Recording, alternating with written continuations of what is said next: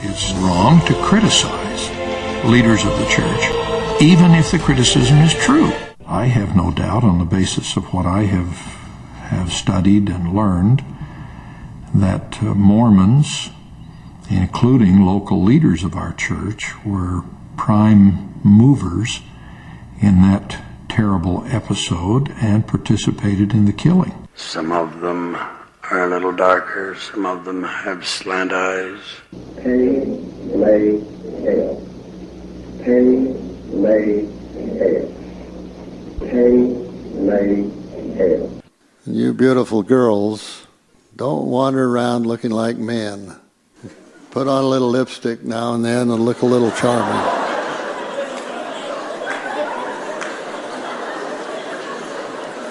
It's that simple.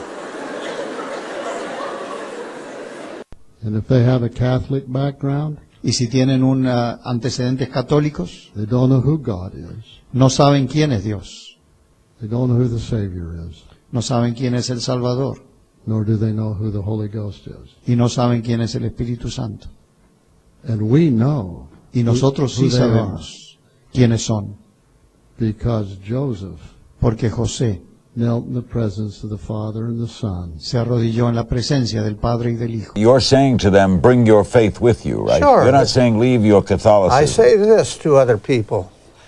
You, you develop all the good you can. We have no animosity toward any other church. We do not oppose other churches. We never speak negatively of other churches. We say to people, you bring all the good that you have and let us see if we can add to it. You all look alike. White shirts, some of them a little wrinkled. Ties. I look at you, I look at your faces and think of your age, and I'm inclined to say, well, you're not much to look at, but you're all the Lord has. Each of us has to face the matter. Either the church is true or it is a fraud. There is no middle ground. It is the church and kingdom of God or it is nothing. Less than a year ago, right here in Washington, D.C., my friend killed himself. He was Mormon and gay. You've gone on record saying that the church does not give apologies. Does religious freedom absolve you from responsibility in the gay Mormon suicide crisis? I think that's a question that will be answered in, on Judgment Day. I can't, uh, I can't answer that beyond what has already been said. Those things have to be judged by higher authority than exists on this earth. And I'm ready to be accountable to that authority. The rightness or wrongness of it, I'll be accountable to higher authority for that. That's the way I look on that one. And nobody is sadder about a case like that than, than I am. I hit my companion. Oh, is that all? I said in great relief. But I floored him, he said. After a little more uh, research into what had happened, my response was, Well, thanks. Somebody had to do it. And it wouldn't. and it wouldn't be well for a general authority to solve a problem in that way. Now, I'm not recommending that course to you, my young friends, but I'm not omitting it. You must. you must protect yourselves. Some suppose that they were preset and cannot overcome what they feel are inborn tendencies toward the impure and the unnatural. Not so. Why would our Heavenly Father do that to anyone? We do not make an, a judgment about someone's attraction. We don't know why that attraction came that way. And if I haven't done well enough to teach it, shame on me. We are not passing judgment, but we're not, we're not making them second class citizens. There are no homosexual members of the church. Marriage between a man and a woman is ordained of God. So we do not discriminate and we are not bigots. My wife is afraid I'm going to hit her with a bottle of water. To do family history. That's why I believe the computer came into existence. That's why God revealed, and it doesn't, you don't have to be a member of the church to have spiritual insight and promptings, the creation of that tool, com- the computer. And as soon as that surfaces for the purposes of God, what does the, the devil do on the on the left side? Oh, he said, You're going to play that game? I'm in it. I'll put on the internet filth. I'll put on ugliness. I'll put on spiritual destructive images. We'll call it pornography. It'll be awful. And anybody that goes there, I'll capture them. Dear brethren, we have reviewed the report of the financial operations of the Corporation of the President of the Church of Jesus Christ of Latter day Saints. May each of us emulate the prophet Joseph's great example. He taught the truth. He lived the truth. He shared the truth. Bravo.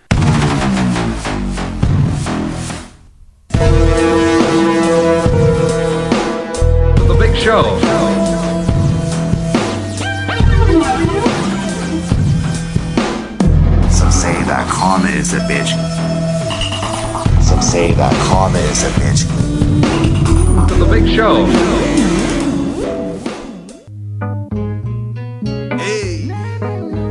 Original Root Boy, DJ Shaky, Well done, John Black. Hey man, esa que quiero conocerla para que toda la noche ya conmigo pueda estar y tú en busca de otra para ti, para que te divierta y podamos compartir. Hey yo danza, danza,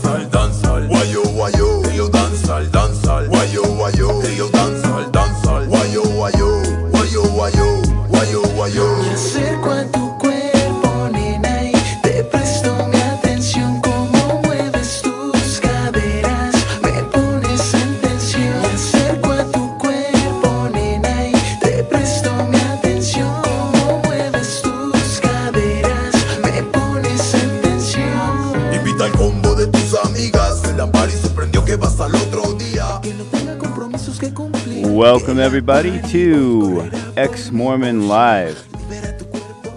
How y'all doing out there? As always, we are being broadcast live from the Mecca and Vatican of Mormonism all around the world. It's worldwide, all over the globe. Wherever there's an internet connection on TuneIn Radio, you can listen to it on phones, TVs, refrigerators, uh, whatever you got, laptop, desktop, you can listen to. As long as you can access the internet and tune in radio, you can hear this show. So thank you, Tune In Radio. You're awesome.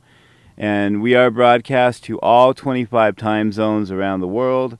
And this is the show for Thursday morning, the 26th of July, 2018. Good morning, good evening, or good afternoon, depending on where you are currently located on the globe, this uh, planet, uh, this earth that we live on. So far, it's the only one we live on, but you never know. We might, you know, add Mars or some other planet at some point. We probably need to. Uh, you know, at some point, the Earth will cease to exist. It might be in a billion years or billions of years, but there will come a day where the Earth will no longer be uh, livable, and so we'll have to relocate. So, hopefully, uh, you know, with all the years passing and all the technology that we'll create, that won't be an issue for my great, great, great, great, great, great, you know, grandchildren. Anyway, it is great to be here, guys. I really appreciate everybody out there listening, as always. And, uh, you know, there's just a lot going on here. So, this is my first week back after my hiatus, so I appreciate everybody tuning back in. Uh, next week, I'm going to, you know, make the announcements and let everybody know that I'm back. Uh, this week, I've just kind of done the shows for those who are on there listening, and and there are always a lot of you out there, so I decided just to do it that way, and then uh, you know, kind of spend a week getting uh, getting back in the saddle, and then next week I'll uh, make it formal and announce to everyone that I'm back. So anyway, it is uh, it's great. Uh, I've really enjoyed it. There's so much to talk about, so much to discuss. I mean, to be honest, when I was away, it was really hard because I I spent a lot of time, you know, looking at things and wishing I could talk about this and talk about that, and I just wasn't able to do it. So, anyway, uh, it's great to have everybody here. So, uh, the phone number to call in to the show tonight or any night uh, when you want to call in with any comments or questions is 435 363 9665. Uh, or you can simply remember 435 36 XMO 5. Also, you can hit me up at uh, hashtag XMO Live.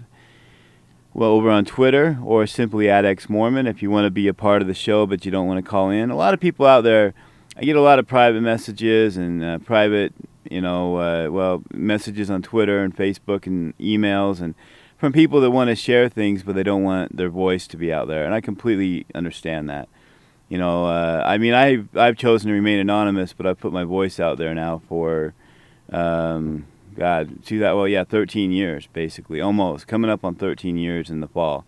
You know, and that was a choice that I made. Um, and so I'm willing to, you know, take that risk, but uh, that's what I'm doing, you know. But I understand those of you who don't want to do that. That's fine. I, I get it. But you can still be a part of the show. You can still tweet. You can leave messages. You can email me you know, whatever you want to do uh, is fine with me. Um, also, we do have a Facebook group, Ex Mormon Live. I'm also Ex Mormon Live on Skype, and I am uh, Ex Mormon Live on YouTube. I should add that. I don't know why I never say that. Um, and also, uh, we do have a, a, line where you can call in. Well, actually, I should say I'm exmormonlive at gmail.com as well if you want to send me an email there. And then we do have a listener only line for those who want to call in and listen to the show that way. And you can listen to the station whenever you would like. Uh, Mormon Radio 24 7 is just that. It's 24 7, 365. It's on nonstop every minute of the year unless there's some type of outage or something. Uh, but and then I break in, you know, each night, Monday through Friday, or each morning to do the live show. But you can call anytime to listen to the station, to the show, and that number is 605 562 8064. Again, 605 562 8064. And take advantage of it. Uh, we, you know, it gets used uh, thousands of minutes a week, so uh, I'm glad that a lot of people are taking advantage of it, but I hope more will take advantage of it. You know, I mean, let's get 10,000 minutes a week, you know? I mean, it's awesome. I mean, why not? Uh, I mean, it's nice because you don't have to use any of your data, or if you don't have a Wi Fi connection, you can still call in and listen to the station or the show anytime.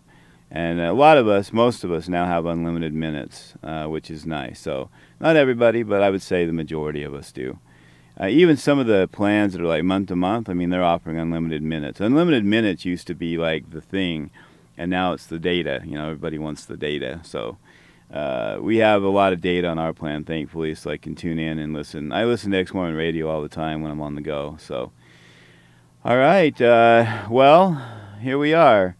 Uh, Thursday is show number four this week. Uh, again, uh, I'm really enjoying this, being back. I'm not really enjoying the topics I have to talk about. I never really do, but I enjoy bringing the show to you guys and, and being able to help uh, educate the world on the fraud and lies and corruption and horrific deeds of Mormonism uh, from the beginning until now. I mean, it just seems to get be just as bad or get worse, you know. Um, I mean, the one thing they've always stood for is hatred and bigotry, and that's, I mean, that is without any discussion. That is a fact. And I know there are Mormon apologists out there who like to argue, "Oh, we're not haters, we're not big." I mean, it's just so ridiculous. It's like, stop, all right, stop. It's already been exposed. Everybody knows about the blacks. Everybody knows about the gays. So just fuck off and shut up. Anyway. I mean, it's so ridiculous. I can't even believe that there are people out there at this point that will argue we're not bigots. I mean, it's like uh, you know, like in my intro, you know, you hear uh. Uh, oh God, I just forgot his name. Uh, the earring Bednar, you know, saying that uh, you know, therefore we aren't bigots. It's like, uh, yes, you are, asshole. And then your wife's afraid you're going to hit her with a water bottle. Hmm, I wonder why she's afraid. Because you've probably done it so many times that she when you hold up a water bottle, she's like, "Oh fuck," you know. Here we go again. He's gonna hit me. It's like a dog with a newspaper. You know, you hit him, and then every time you pick up a newspaper, he expects you to hit him, right? Oh God. I mean, how sick does it get, right? Anyway, I promised everybody a show. I've ta- I've kind of hinted at it and, and mentioned it briefly and talked about it this week uh, about the church's lawyer, uh, real piece of shit uh, guy who they have basically brought him in to um, to be the guy, the go-to guy on their sex abuse accusations and cases, right? Uh, David J. Jordan, J O R D A N. Yes, real piece of fucking shit. You are David J. J. Jordan. Um, I mean, this is their guy. This is their go-to guy whenever there's an accusation of sex abuse. This guy's a piece of shit. He loves to go after the victims because that's what the church always does. They go after the victims. They always want to re-victimize the victims, always. Um, and so he loves doing that. And I'm going to read some things to you tonight, and then uh, to confirm everything, to lock it down about how the church feels about sex abuse. I'm going to play a couple clips from Richard G. Scott, uh, one of the biggest piece of fucking shits ever. Uh, you know, in my opinion, with what he had to say about uh, sex abuse, sexual abuse, and the victims and the abusers. And I mean, this is a sick guy, you know. And, and I'm going to use my test that I always use. I've been mocked about, you know, over the years, people have mocked me for it. Uh, but I mean, I stand by it uh, without any doubt that I'm right. Okay. Uh, one of the guys that mocked me was uh, Van Hale, you know, the Mormon apologist, a disgusting, revolting guy. Uh, he'll defend anything. I mean, and he'll lie. My God, he'll lie. Oh, what? I've never heard of death penalties in the temple. What are you talking about? I mean, I don't know where they get this stuff from. I mean, the guy, and, and he's so, he's like so easygoing and so soft spoken, but he's he's gutting you, you know, and with lies. Uh, anyway, he, uh, you know, he he disagreed with my philosophy here. So my philosophy is based on facts. Uh, if the church says something, if they print it in their ensign, it's doctrine. If it's on their website, if they've given a talk in general conference, it's doctrine. Now, furthermore, uh, no matter how horrific the thing is that they've said, if you know, and even if it wasn't, uh, you know, in a in a conference talk or an ensign or whatever, but it was said, and it's on their, uh, you know, their pages, their topic pages now, which is where they put all the essays, and they've confirmed that that is official, that it's been ratified and approved by the Big 15. They all voted on it. So every essay on there, which I said for years, even when they hadn't said that, I said for you know the year or two it was out that that it was official. Obviously, you know it's on the church's website on their topics pages. Anything on the church's website, folks, it's official. I don't even know why we have to have this discussion, but it is official. All right. Uh, so uh, basically, you know, if it's still there, I mean, like you've got, uh, you know, and, and, that goes for like the BYU website. I mean, any ch- any official church website, uh, you know, but you've got like the Day of the Lamanites, you know, where where Kimballs is saying they're going to turn white, and you can already tell that some of the kids are several shades lighter than their brothers and sisters because they were in white placement program homes. You know, uh, sadly, many of them were getting raped and sexually abused. But, you know, of course, the church doesn't give a fuck about that. They're trying to get that case thrown out, saying that the Navajo Nation has no right to sue them because all the rapes happened in a different country, so therefore, fuck you, you know? I mean, it's incredible. And this David J. Jordan is, is part of that as well. He is their guy. He is their guy. When there is sex abuse going on and accusations, he's the guy they go to to fucking destroy the people making the accusations. Anyway, my point is, if it hasn't been uh, removed from the church's website, if it hasn't been deleted, if it hasn't been apologized for, if it hasn't, you know, there is no explanation for it. It stands as is, period. It's facts, and, and the church is behind it. You've got, you know, the big 15 apostles, you know, including the first presidency in that group. You know, I mean, there's 50, I mean, I always thought there were 12 apostles, but there's 15 you know, and then they make three of them the first presidency. I mean, that's their own creation. But I mean, again, it, you know, why wouldn't they remove something? You know, I mean, I verified the other day that uh, Packer's Little Factory Talk is still there. I believe they've removed the text. I'd have to verify that, but the video is there. Now, years ago, when I posted it on my websites, I posted links for everyone, like directly to the church. Like, there's nothing they could do about it. I'm like, look, here's a link to the low quality video. Here's a link to the high quality video. Here's a link to the PDF. Here's a link to the page with all the links. And guess what? That all got removed because I posted it. And it got, you know, hundreds of thousands of hits. And so they were like, oh, fuck, you know, they took it down. I didn't see anybody else linking to it or posting to it. Maybe they did, but I was the most prominent person that ever posted to that straight off of the church's website. They got a lot of attention. And then I talked about it on my show. I tweeted the links. I put them on Facebook. I put them everywhere. Uh, but now there appears to only be, you know, one page. I don't. I think I'll have to verify if the direct link to the low quality video still works. I'll have to look and see. I don't know if it does, but I know that the video is still there. But it's kind of you, you have to literally just look up the talk uh, by the name, and they've actually changed the name, uh, but it's still there, so uh, it's official. They're okay with the little factory talk. They're okay about a grown man talking about little boys' penises as little factories, and talking about uh, if you think somebody's gay and they might be coming on to you, go ahead and punch them and knock them down. You know, I mean that's a, a hate crime, a physical assault. Uh, they promote that. They're okay with that. So you know, quit telling me how much they love the gays and all that stuff. Uh, you know, I thought I find it very funny also um, that you know last year uh, I really went after like Dan Reynolds and Tyler Glenn for accepting the endorsement of the church because they felt like they couldn't even have that concert without that endorsement. You know, it's like, come on, guys, just be fucking men and stand up and say, we're gonna do this concert without you, man. We don't want your endorsement. So, ironically, this year, they didn't get the endorsement. Hmm, I wonder why. Proving everything that I said was true back then, right now. They hate the gays and they weren't going to endorse this concert because it's continuing to grow. But guess what? It's too late, man. The cat's out of the bag and they're, uh, you know, it's going to fill up. They're probably going to sell 30, 35,000 seats for a Saturday. You know, and it's, I mean, it's going to be huge and there's no endorsement by the church. So, you know, again, like like they couldn't have done it last year without the endorsement. Come on. Um, so, I mean, again, I'm glad the church didn't endorse it. They were asked to endorse it, and they just gave like a, a standard statement that I read earlier in the week about, you know, like we we try to promote love for everyone and acceptance, and I mean, all lies, all lies, as I talked about it then. So anyway.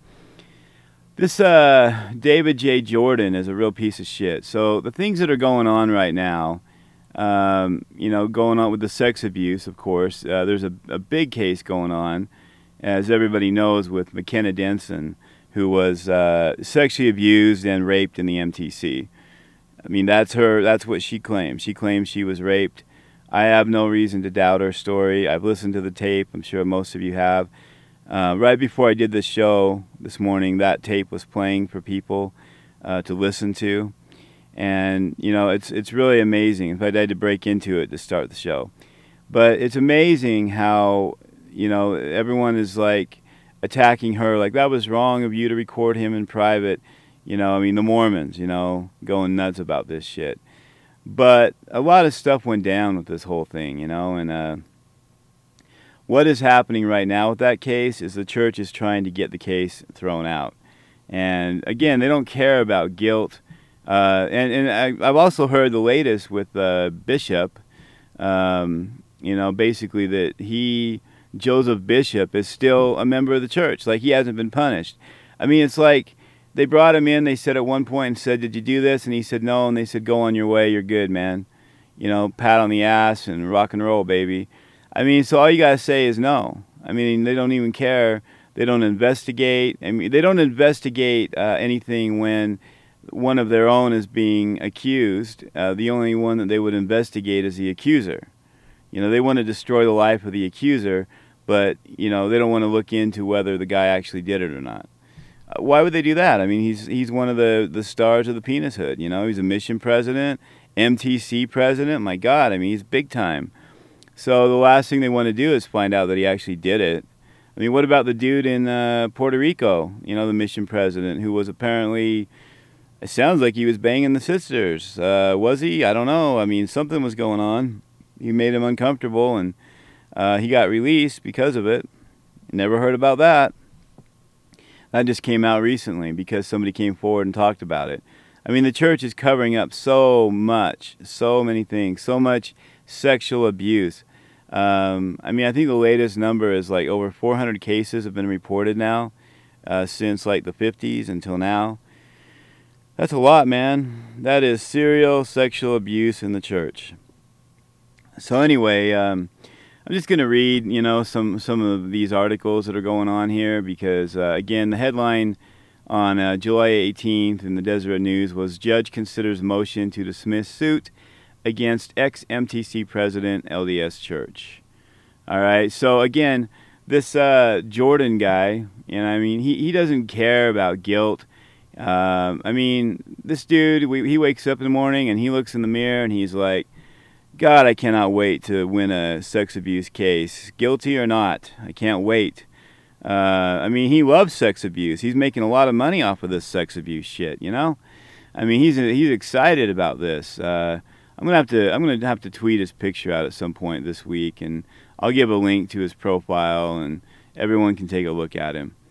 But anyway, I wanted to just go through this article here, and then the the one I really want to cover is uh, well, there's actually a couple, but there's this one, and then there's another one uh, about uh, uh, McKenna Dens- Denson's daughter, and about a, a, a hit piece the church put together on her, a dossier.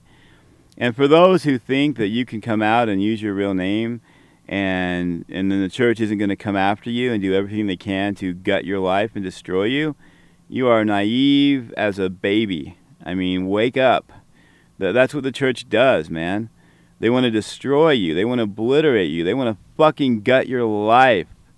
They want to. I mean, if it was still back in the 1800s, they'd kill you. I mean, they just they you know.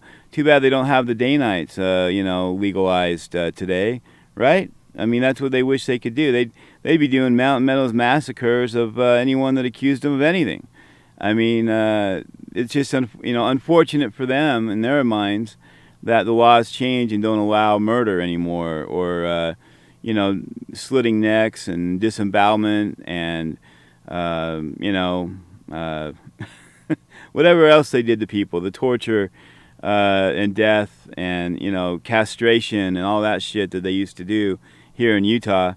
Yeah, they're just like, damn it, why did those laws have to change? You know, they should have just remained independent, not become a state. You know, then they could have just kept killing people and and uh, you know committing massacres and and crimes against humanity. Um, why not? But anyway, we live in the modern times now, so it's not as easy for them to uh, hire hitmen to kill people. And it would be a little obvious, you know, somebody comes out against the church, and every time somebody comes out against the church, they get killed. I mean, you know, people would figure that out really quick. And so it's kind of, especially in the modern age with, you know, all the, uh, with the internet and technology and you know all that, people would be like, uh, "That's like the third person in a row that just got killed when they criticized the church." I wonder who's killing them. Hmm. So they kind of have to back off and say, "Fuck," you know, let's get lawyers and let's uh, lawyer up and get our teams together and pay out millions of dollars to uh, fight these crimes so that we don't lose tens of millions or hundreds of millions or billions. Um, so that's what they're doing. It's just a money. It's a money thing. They're trying to figure out the cheapest way to, you know, fight it. And so the cheapest way for them is to go after the victims and try and destroy them, discredit them, go through their whole life with a fine tooth comb, find out everything they've ever done, talk about their church discipline. I mean, and how did the how did this lawyer Jordan? How did he get hold of her? You know, her church activity. Like, you know, how did he get access? I mean, I mean, we know the answer, but I mean, speaking from like, oh, that's private and that's personal, like they always say how did Jordan, the lawyer, get get hold of her personal records and, and her discipline records? Oh, and besides that, I mean, I thought that if you repented of your sins, that they were white as snow and they were erased, and but that just proves again that the church keeps a permanent record on everybody. Uh, you know, showing anything you've ever confessed, anything you've ever done. Uh, and then again, you know, he went into her criminal records. I mean, how many speeding tickets she got, whatever it was, anything legal they went into that. I mean, this guy was trying to just fuck her up, man. And it's all in an effort to discredit her because she is getting so much attention and so much credit. And people are like, hey, you're so brave. Thank you. You know, thank you for speaking out. And it's given courage to other people to speak out. And so the church is like, wow, we got to nip this in the bud. Let's go ahead and destroy her. But what they don't understand is that all it does is make people respect her more. It makes people think the church is a pile of shit, which it is, um, that they have no morals or values, which they don't. And so people are just basically uh, seeing the church for even more of what it is. Like the church, I, I mean, I'm, glad they don't get it, you know? Uh, it's sad that they have to do such terrible things that have such a terrible impact on people. But I guess the end result is they're exposing themselves more and more and showing the world just how vile they are. So, but uh, the sad part is they're leaving victims along the way, just like Mountain Meadows.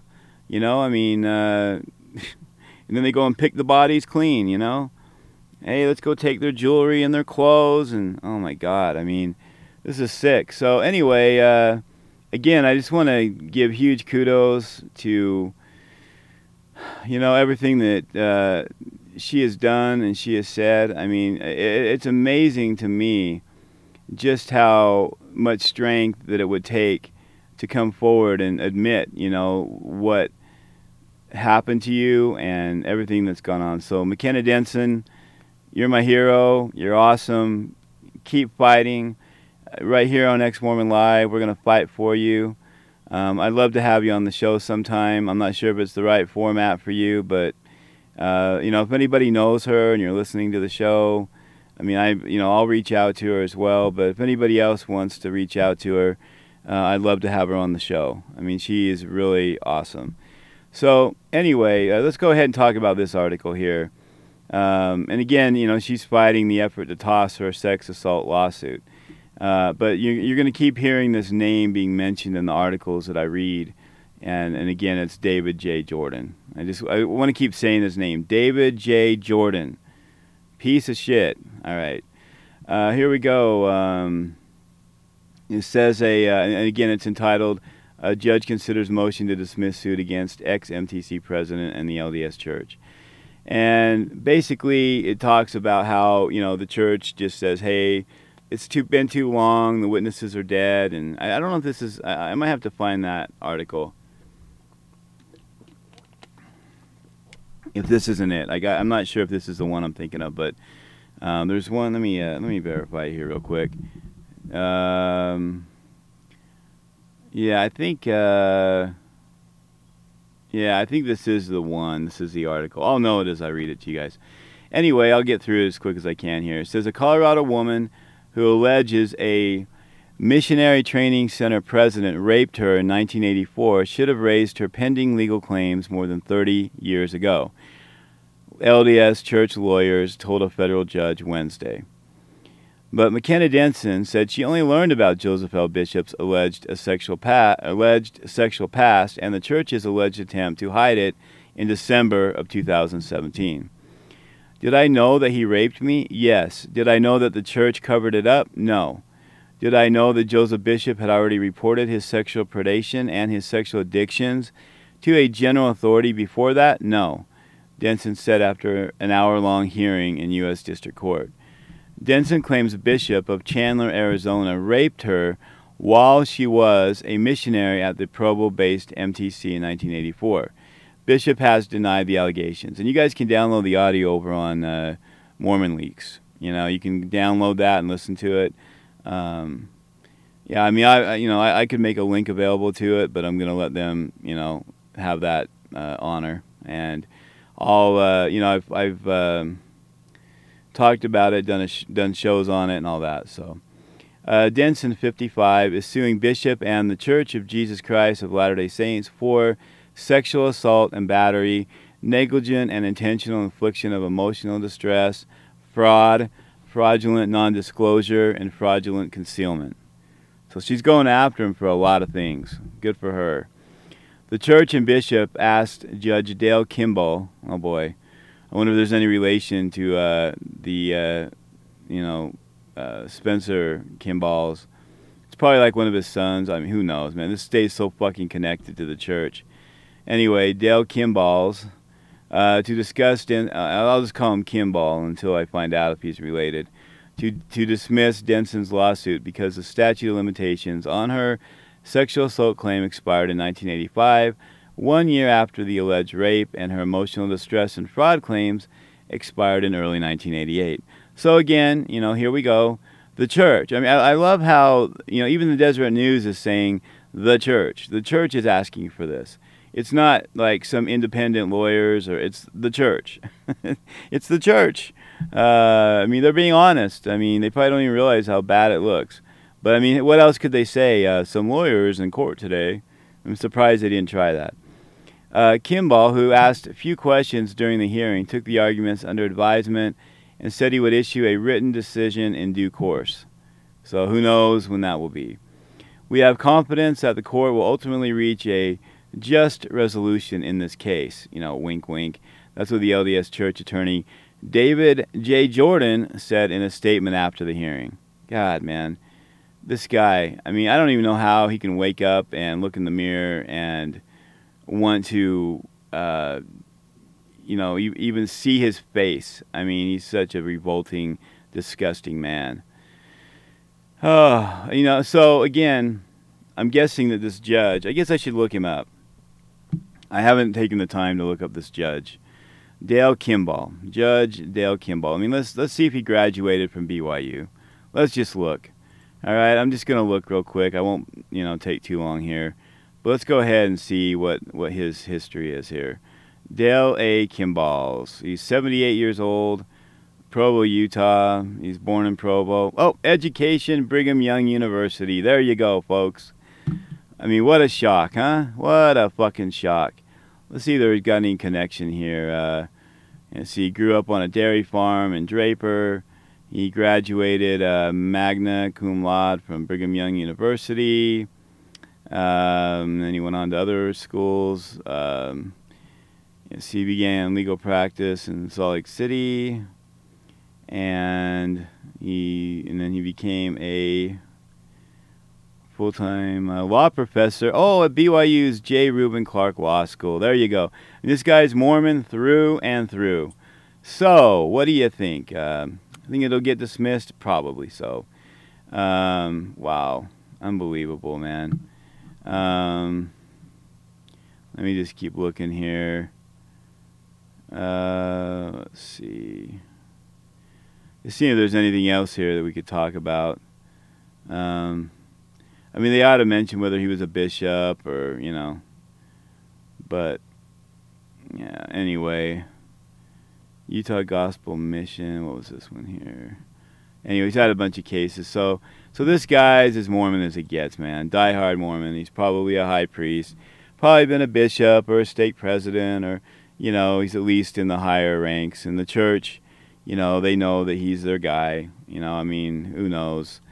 But it, it's just amazing to me that, you know, uh, basically it says, uh, you know, the church's attorney, David Jordan, says to the Mormon judge, Dale Kimballs, we'll call him Kimballs now, uh, we have confidence that the court will ultimately reach a just resolution in this case. Wink, wink. In other words, uh, you better do what we fucking tell you to do, judge. Right? I mean, I, I just can't see it any other way. I mean, that's my opinion. Do you think they're really going to expect this judge to rule in favor of the woman who's accusing the church of sexual uh, assault? No, no. I, I, I, don't see it. I'm sorry, folks. I, I hope I'm wrong. Please, I hope that that he does the right thing, but we'll see. Uh, Jordan contends Denson knew after the alleged rape the bishop wasn't safe, honorable, and trustworthy. Well, guess what, Jordan? So did the fucking cult, because she went to the church and told them, and they didn't do a fucking thing about it. So, what about your church knowing that he wasn't safe, honorable, and trustworthy? Do you give a shit? No, you don't. Um, it's unbelievable. Uh, as she said, yeah, in her lawsuit, she believed by virtue of his position at the MTC president. Oh, I'm sorry. Uh, let's see here. Uh, yeah, as she said in her lawsuit, she believed by virtue of his position as MTC president. All those things she knew, and so did the church. Jordan told the judge. I mean, of course, he's not mentioning and we knew it too, but we didn't do a fucking thing about it. Hopefully, this judge can figure that out. But again, I mean, you know, if the church is threatening the judge, hey, you're going to lose your eternal family.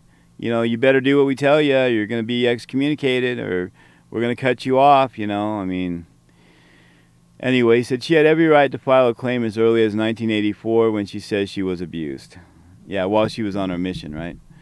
Uh, Bishop's attorney, Andrew Deiss, said Denson knew Bishop wasn't a godly man after he told her in the MTC about past sexual encounters with his wife and other women. So, again, uh, here we have his attorney, which is being funded by the church, I'm sure, telling her, his personal attorney, telling her that, or, or admitting to the court that she knew that he was a piece of shit and he wasn't a godly man because he told her about past sexual encounters with his wife and other women.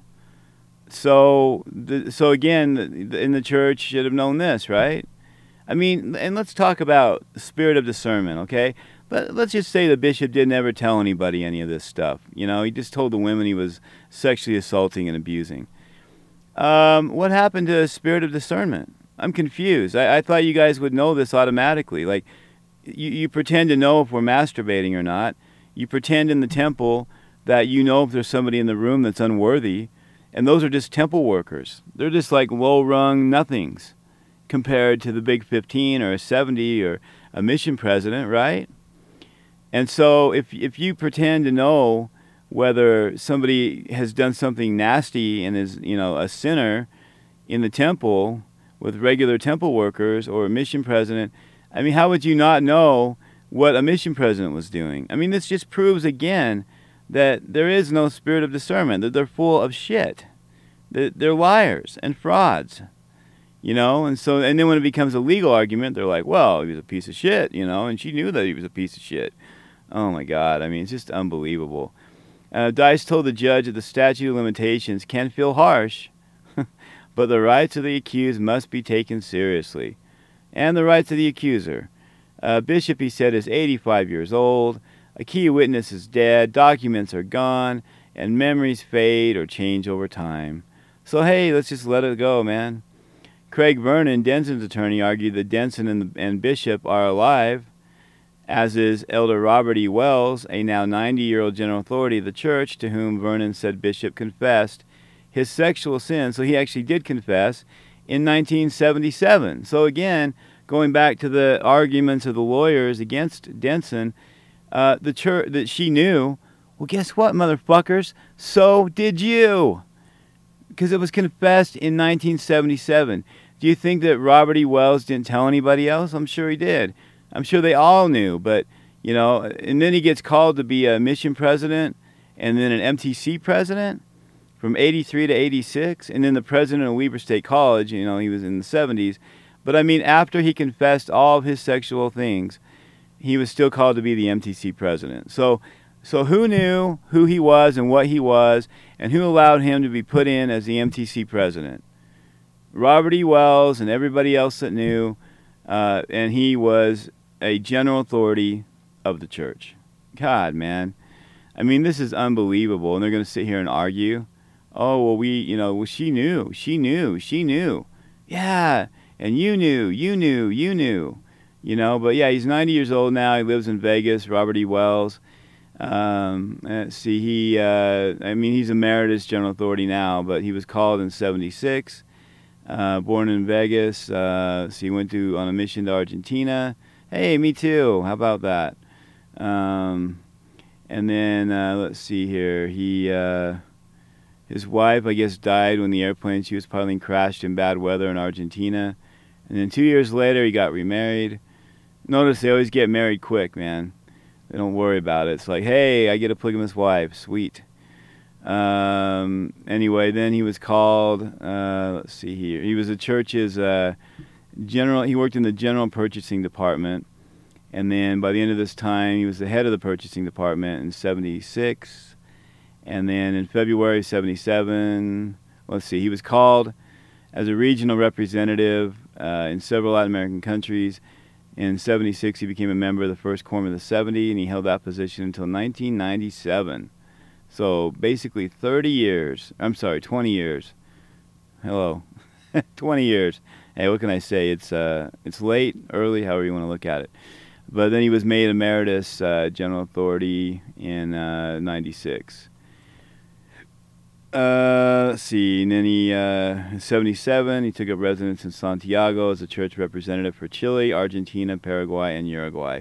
So it would make sense that, you know, she talked to him. I believe her. From uh, 98 to 2001, Uh, Wells was president of the church's Santiago Chile Temple. Wow. So he even became a temple president. Uh, has seven children, including Sharlene Wells. Oh my God, Miss America from 1985. There you go, folks. Sharlene Wells' papa. He knew about all this sex abuse in the 70s and didn't give a fuck, and neither did anyone else. Wow, imagine that. I had no idea. I'd never looked him up before. I had no idea that Sharlene Wells was his daughter. oh boy. This, again, like I said, man, the connections are everywhere. I mean, it's just like a, an underground sewer, and it's all connected, and uh, you know, everywhere in every direction. Um, wow. Oh my God, man, that's that is uh, not good. Okay, so Robert E. Wells, pretty serious dude. Um, you know, all kinds of. I mean, for for being in the church and a GA and a temple president, I mean, that's big. You know.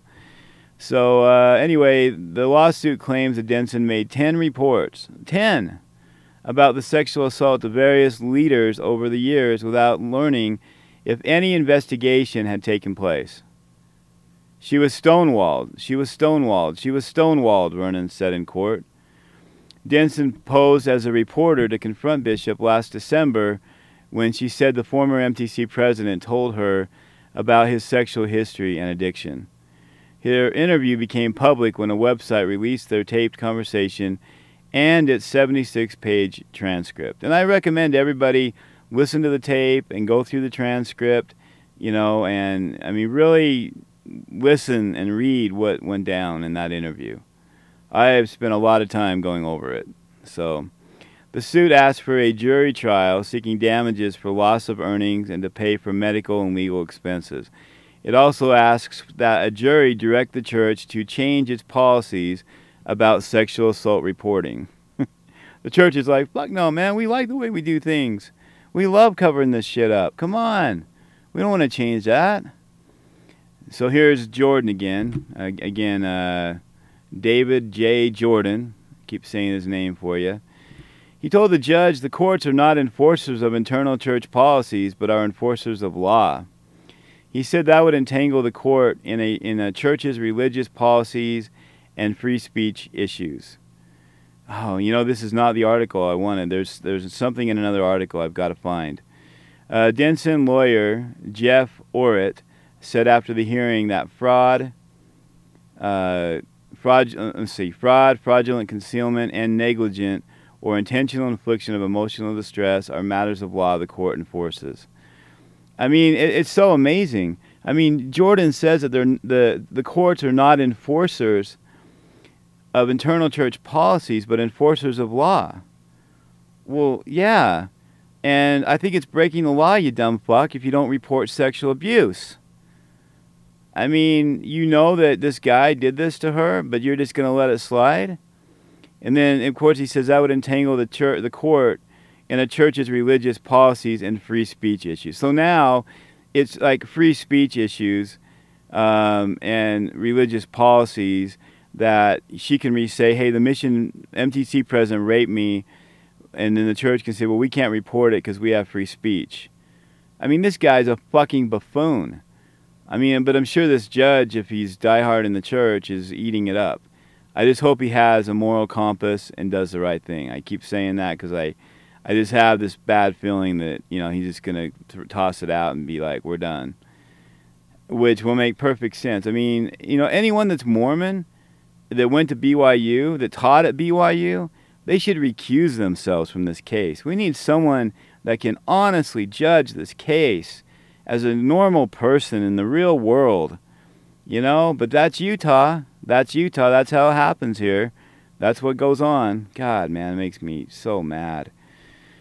Oh, shit. Now I got to find this other case real quick. Um, let me look real fast, and, uh, and I, have got to try and find this because there was a really important um, thing in there that I needed to read to you guys. I think it was a quote by Jordan. Um, let's see here. Oh man, I'm wondering if I I might have posted it somewhere. Let me uh, let me just look really quick here. Um, let's see. I gotta see if I posted this or not. I hope I did. Uh, I don't know if I did, but let me just look here really quick. Uh, Yeah, and I mean, I, I read a really disgusting story the other night. I mean, it's just unbelievable. I mean, this stuff is crazy. Ah, shit, I don't think I did there. Okay, I thought it might be there, but it's not. Okay, so back to uh, just give me one moment here, and I hate to do this during the show, but I got to try and find this real quick. Let's see if this is it. LDS Church seeks to dismiss sexual abuse case. It's in the, uh, ironically, uh, it's in the daily, well, the Herald Extra um, paper. And let me just, I mean, there's a lot in here, but let me just go down here. Uh, let's see. Yeah, it says all. Let's see. The the church says all five causes of action or accusations in Denson's case are subject to either a three-year or four-year statute of limitations. The five causes she is implicating the church in includes again sexual assault, negligent infliction of emotional distress, intentional infliction of emotional distress, common law fraud, and fraudulent concealment. Ms. Denson's first three causes of actions are subject to Utah's catch-all statute. Although a defense based on statutes of limitation is considered an affirmative defense, they may be asserted in motion to dismiss under circumstances like the ones here, the church legal document says. The church believes her time to bring those claims expired long ago. Uh, let's see if this is the quote I want to read you guys. Um, let's see here. Church, well, let me just read this. Church attorneys concluded the purpose of statutes of limitations is clear. They are legislative expressions of public policy that encourage potential plaintiffs to bring their actions promptly before the causes get stale from lost evidence or faulty memories. Here, Miss Denson waited decades to bring the causes of action in the complaint, and they are time barred as a result. The court should dismiss this action without prejudice. Without prejudice. Um, so let's see here. Uh, I like what her what uh, Denson said. Um, she stood hand in hand with other survivors of abuse to call the church to change its policy and culture surrounding sexual assault. Right now, she said the gates are open and the and a tsunami is coming. I love it. I hope she's right. You know, and not that I want there to be a bunch of people that were sexually abused, but the fact is there were a lot of people that were sexually abused that haven't ever come forward. And so now would be the time. Come forward, everyone together. You know, hold hands, come forward, and let's expose this goddamn cult. Um, so yeah, they they want see, and that's the thing. You know, whenever there's sexual abuse, they are directed to call the church's hotline to get advice. Not directed to call the, the local police immediately, but to call their hotline so they can figure out the best way to go about concealing and covering up the case. That's a fact. That is a fact. Um, so there, the lawsuit calls for policy changes within the church, encouraging church leaders to call police rather than the church's helpline if a member alleges sexual assault. Um, yeah, and, also, I mean, th- this is like uh, no-brainer stuff. The lawsuit also says church members accused of sexual misconduct should be removed from exposure to potential victims. Hell yeah! But I mean, they leave them in the position like they're like, "Oh, did you did you do it? No, uh, no, Ms. no, I did not, Mr. Bishop. Uh, did you did you fondle her breast? Did you rape her? No, I did not. Okay, you're good to go. Go back and teach the primary, dude. I mean, they don't give a fuck about the victims or other future victims. Um, so Denson told authorities he tried to kiss her in a room before forcibly undressing and raping her. Um, let's see here. So let me scroll down. There was a. Let's see. Please tell me this is the article I'm looking for here. Um, let's see here. Uh, yeah, I mean, and then again, BYU has their own police department. We've talked about that here on the show. And when they're they act as law enforcement, you know, they're uh, they're real police officers. Um, which some universities do that. But it's ironic. I mean, the church does it, so it makes it worse because they're trying to conceal crimes. Um, yeah. So uh, yeah, the, then the church, you know, tried to argue that they're exempt from the state's Government Records Access and Management Act, as the police force is part of a private university. So, oh my God, I mean, they have their own police force, but once again, but we're exempt. We don't have to play by the rules. We can do whatever we want to do. You know, it's just incredible man. Oh, let's see here. BYU respects the judicial process, but we're disappointed by this preliminary decision, said Todd Hollingshead, a spokesperson for BYU, at the time of the ruling. The court said in today's minute entry that it expects to issue a detailed ruling and order in the next few days. BYU will wait until that order is, is issued to determine the next steps. I mean, it's, it's amazing. Uh, until the ruling, BYU officers could stop, search, and arrest like state police officers, but do not did not face the same transparency requirements. So, so they can basically, I mean, they are literally like running a North Korea in Provo. I mean, you have these officers; they can stop, search, and arrest you. You know, they could, just like state police officers, with no transparency requirements. So literally, they can do whatever they want to you and not be held accountable. So uh, amazing. It's amazing. All right, so that again, not the damn article I'm looking for. Shit, I gotta find this one, man. Okay, hopefully this is it. I think I found it.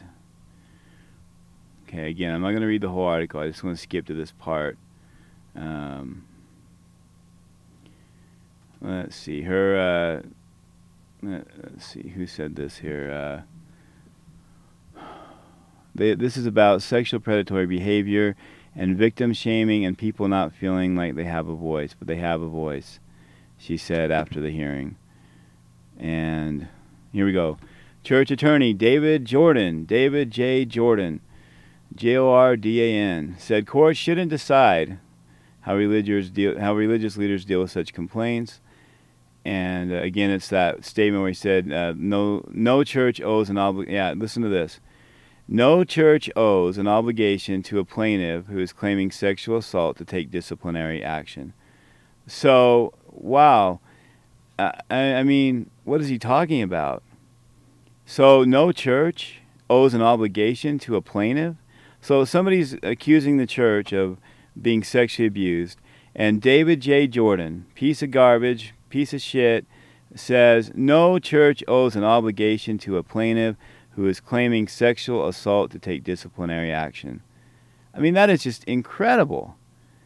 I mean, even if it's true, what if what if you've actually done the investigation and you know that your Mormon church leader has raped somebody, like many bishops and have done, and even uh, you know a general authority, at least one. Um, but I mean, no church owes an obligation to the plaintiff to take disciplinary action against the person. I mean, that is incredible, because she's she's claiming, you know, that, that she reported it at least ten times uh, over the past three decades, but the church failed to take disciplinary action. He's like, well, why should we? You know, if she reported it, and I mean, what if like a hundred women came forward and said, this guy raped me in the MTC? And then you're going to go, well, we have no obligation to take any disciplinary action against this guy. You know, it's like, look, man, I, I've got the semen on my dress. No, no, no, no, no, no. We don't know any obligation to. I mean, it wouldn't matter what evidence the church had, what proof they had. They don't owe any obligation to the person that their leader raped to take disciplinary action against him. Absolutely mind blowing to me. Um, and so the church has said the bishop wasn't punished because he denied the allegation and church members could not verify them. Wow. I mean, it's just amazing. oh, man. And uh, so, again, they, and they're like, well, she should have sued sooner. Um, we'll, we'll, have to see. I mean, it, it sounds like there's a catch all rule. Uh, there's different things in play here. If it was as simple as a statute of limitations, it would have already been dismissed. So we'll just have to cross our fingers and our toes and hope that the Mormon BYU grad, former BYU employee judge uh, does the right thing. But my guess is he won't. So I, I, I just don't, I don't have any confidence or faith that uh, a Mormon is going to have a conscience and do the right thing if it means going against the church. Period. Um, let's see here. Uh, see if there's anything else in this article that I should read. Um, let's see. One needs to take the rights of the accused seriously, said Andrew Deiss.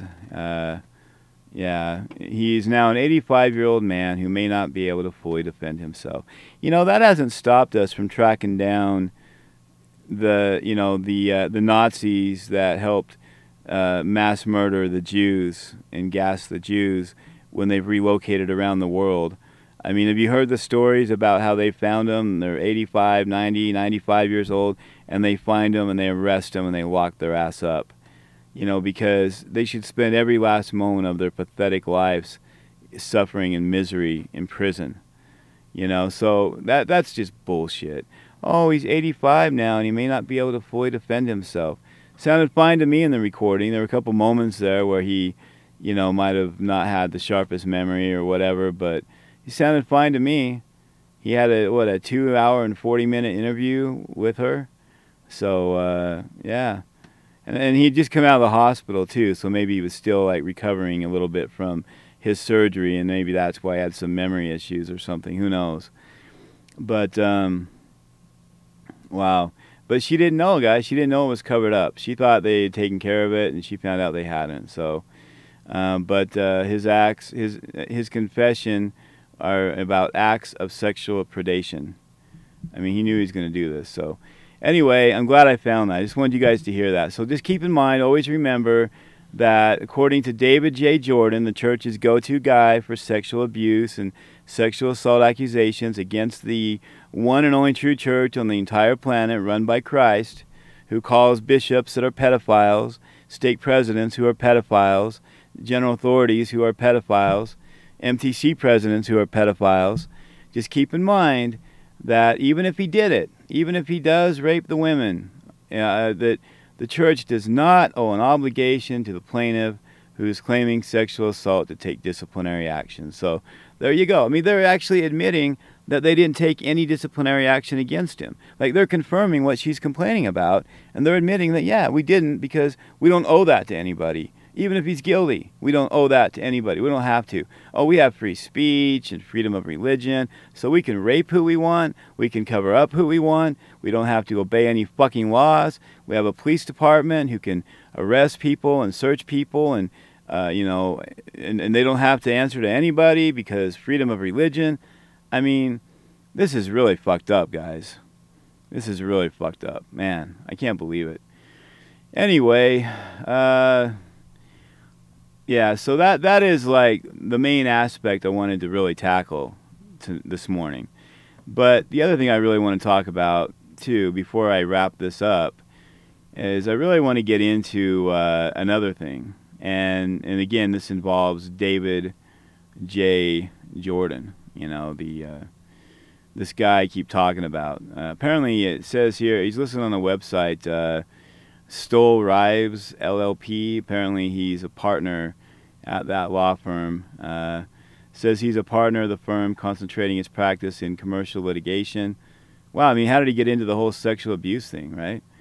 Uh, he, he represents businesses, individuals, antitrust, intellectual property, you know, cases. Uh, former U.S. Attorney for the District of Utah from 92 to 93, Vice Chairman of the U.S. Attorney General's Advisory Committee, also a member of his firm's white collar criminal law practice, and his experience in handling criminal matters. Oh, and he's a Mormon, and he loves sex abusers.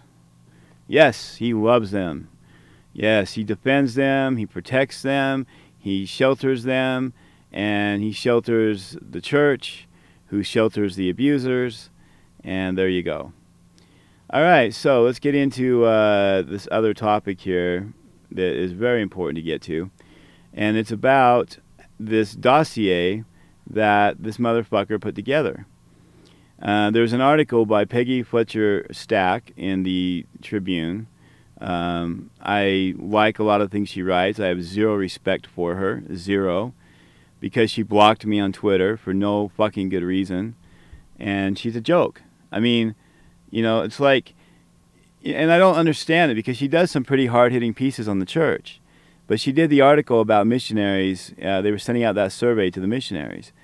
So I, I think I sent her like two tweets and I said, you know, basically, uh, we'll start with one, you know, like, have you asked the church for a copy of the survey? And her response was, why don't you ask them? And I'm like, why should I have to ask them when you should do your job? You're a reporter, do your job and ask for the survey. And she blocked me. So, yeah, apparently she is I mean, she's very uh, enveloped in the church, and I guess she has a line she draws, and the line was, "Don't get the survey." Um, so anyway, I, I don't really get her, but she blocked me, and it was ridiculous. So I will forever uh, think less of her. I mean, she's a fucking Pulitzer Prize-winning reporter, and she doesn't have the fucking balls to ask the church for a copy of the missionary survey. Are you kidding me? And and you tell me I should do it? Like I should do your job? Why don't? Yeah, the church is going to give it to me, right? I mean, they monitor my show. They're fucking stalking me. They, you know, probably hacking me. Who the fuck knows what they're doing? But I know one thing: they listen to the show and they're obsessed with me, and they always have been. I mean, I've talked about years ago when they went through my blog, like time and time again. I could go in, see their IP address. They went through my blog, page by page, post by post. I mean, from you know, the, in the middle of the night. I mean, they'd be on there for days. They'd be on there from like two in the morning, five in the morning. So, I mean, like nonstop, looking up pages in my on my blog. So don't tell me that the church isn't tracking ex-Mormons. Uh, you know, a, a guy came out the other day and said that uh, he was actually paid for six months to track Mike Norton and every aspect of his life. So there's the confirmation, but I can confirm it. I've confirmed it for years because I saw the IP address going coming right from the church office building, tracking my blog. So yes, and, and, and tracking my other websites. All my websites, my podcasts, my blogs, and now of course they have listening teams that they're going to have to uh, bring back together because I took a hiatus and they kind of went, oh shit, he's probably not coming back. Fuck yeah, we got rid of him. And here I am. So they're going to have to put together their listening teams again and, and uh, start listening to the show. So I'm sure they will. And they want to hear the callers. They want to hear you call in. They want to know what's going on. Um, I am making the show available for download now, so maybe they won't. But my guess is they want to hear it live and they want to have their own copy in case I do any editing or so they're going to be afraid that maybe I'll edit something out and then you know they'll miss it.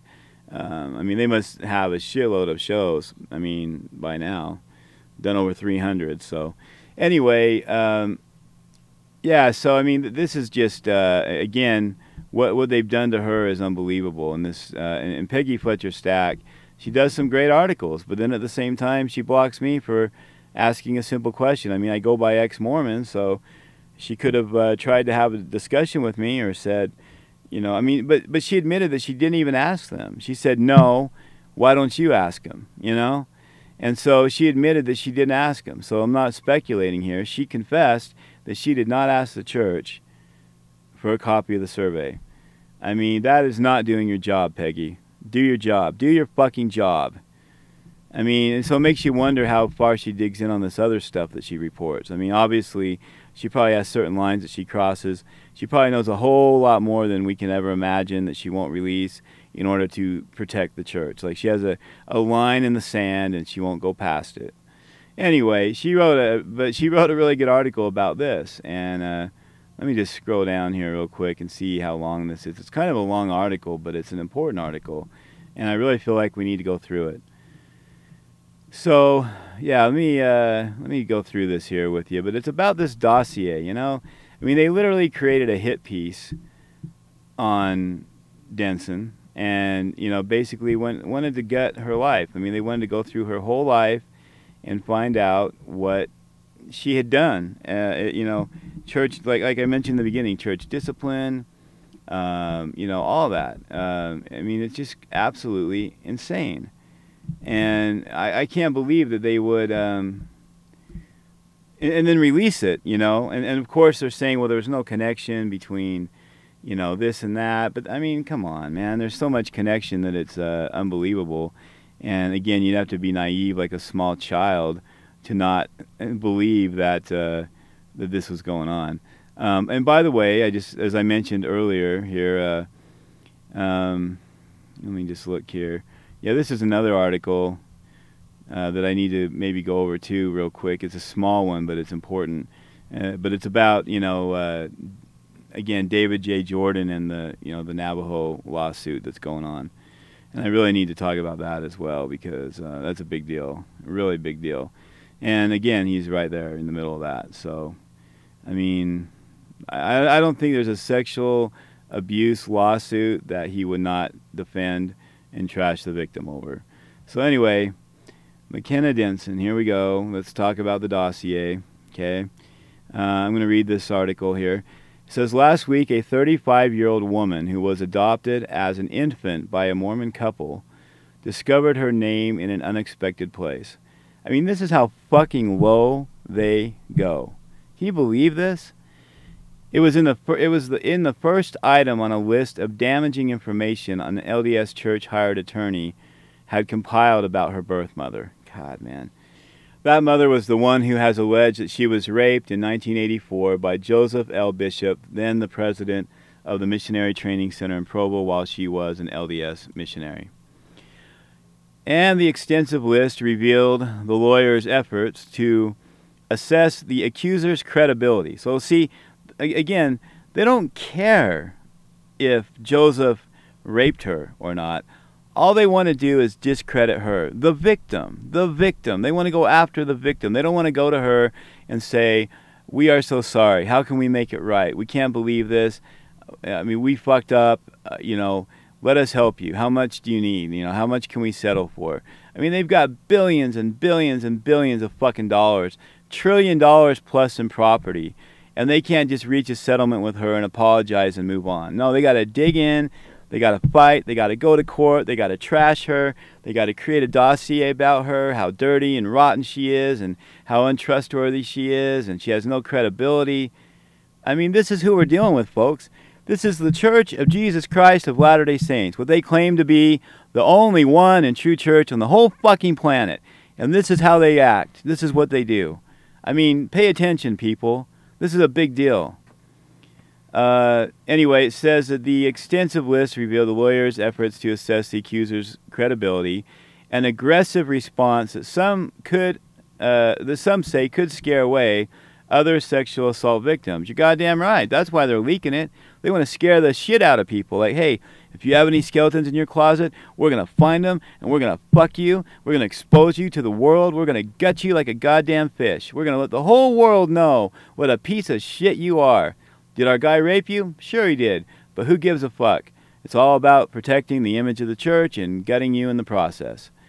Oh my God. I mean, this is huge, guys. Anyway, it said that, uh, you know, it would scare away other sexual assault victims and prevent them from stepping forward. Yeah. I mean, gee, wouldn't it you? Wouldn't you be a little concerned, especially if you had some things in your life that, you know, you had some bad times and maybe did some bad things here and there, but you, you know, moved on and I mean, uh, and I'm not talking like you know major crimes or anything, but just you know things you're not proud of or whatever, and they could dig through it. And I mean, they went through her employment history, everything. You know, like oh look at this, she's a shitty worker, she's a shitty person, she fucked up here, she fucked up there, she was punished in by church discipline, she didn't serve her whole mission. What a piece of garbage she is, you know. Um, anyway, now they're exposing her adopted daughter that was sealed information. Now, again, how'd this motherfucker get this information? This David J. Jordan? Directly from the church, folks.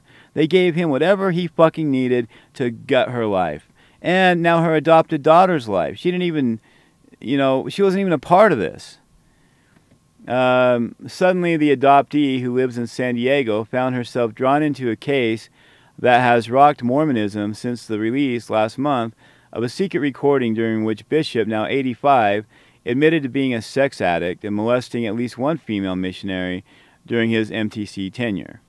Yeah, and he admitted that, oh, well, it says right here, that though he denied raping the Colorado woman, Bishop did tell Brigham Young University police that he asked her to bare her breasts.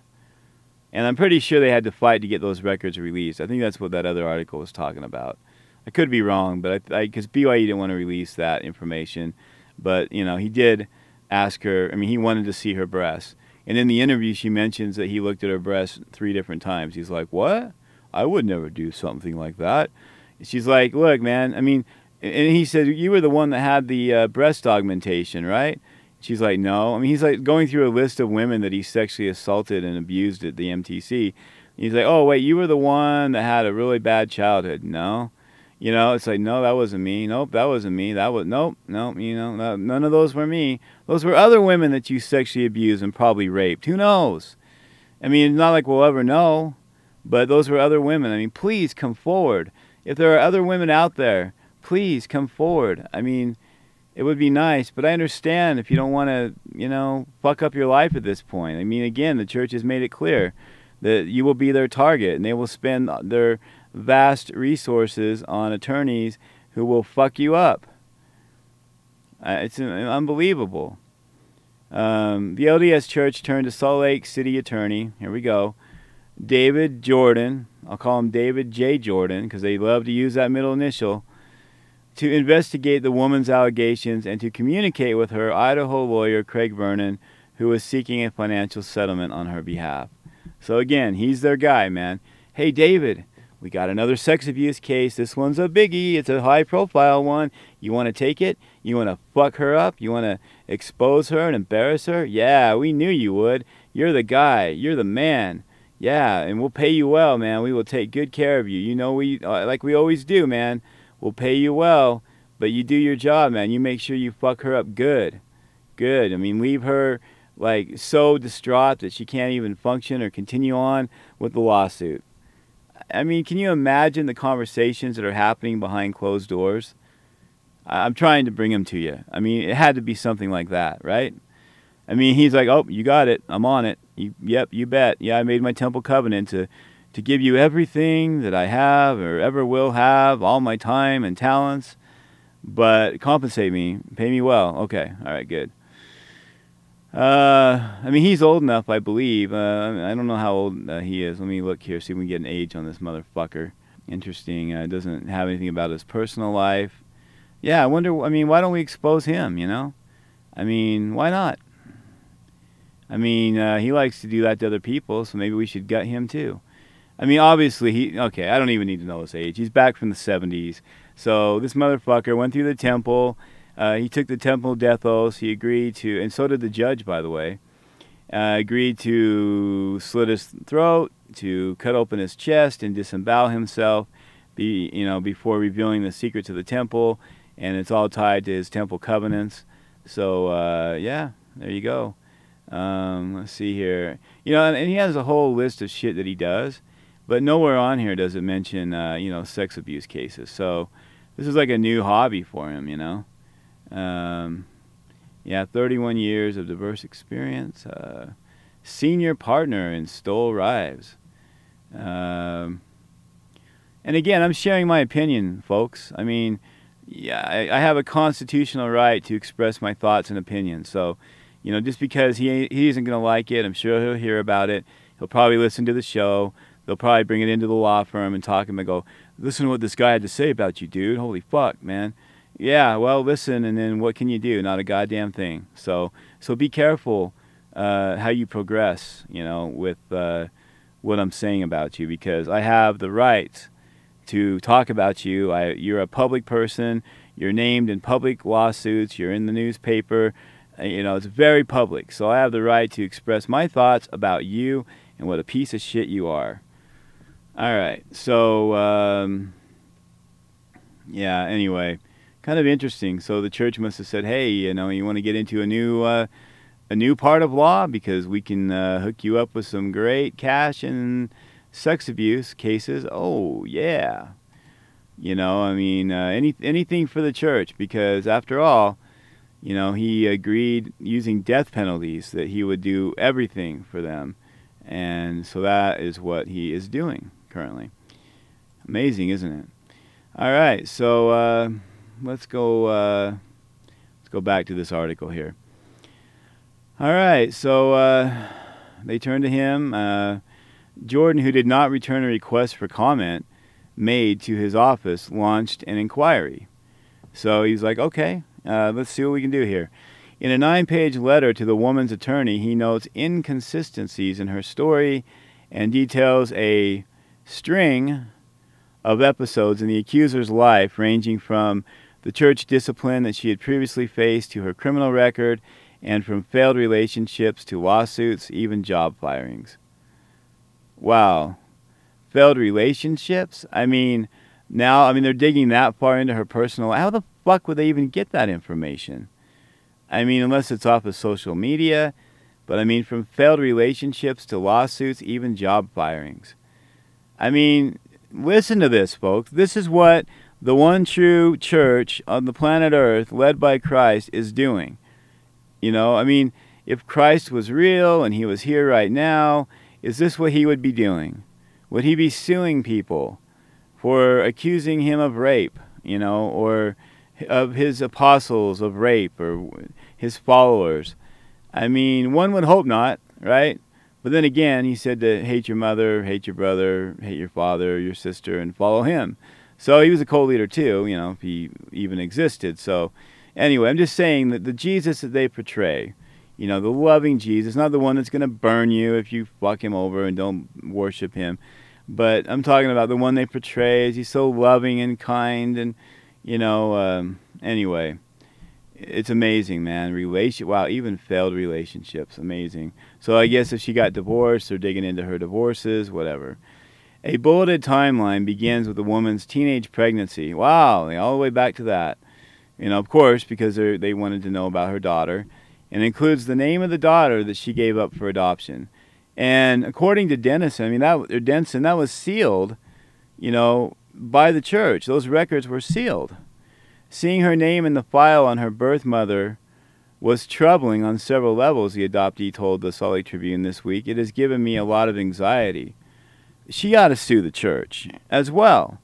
I mean, because that just happened. And they exposed her. I mean, and, and she's not even part of this. I mean, she was given up for adoption as a baby. She asked not to be named because she's not part of the case. Her biological parent has made against Bishop and the Church of Jesus Christ of Latter day Saints.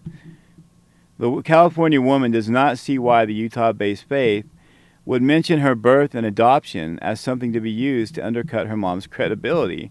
Yeah, I mean, they're the ones encouraging adoption. If you're a single unwed mother, you should give up your baby for adoption and we'll handle it. And we're going to make a shitload of money off of this. So let's go ahead and do that for you. You know, and now they're using it against her. Oh, she gave up her baby for adoption. Yeah, and who did it? The church. Who did the whole thing? The church, the whole transaction.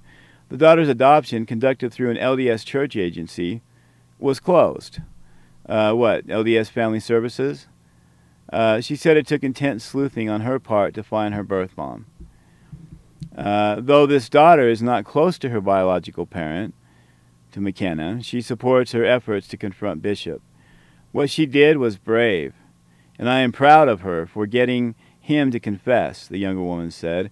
Regardless of her past and whatever she's done, this is a separate issue, and there's a lot of validity to her assault claims.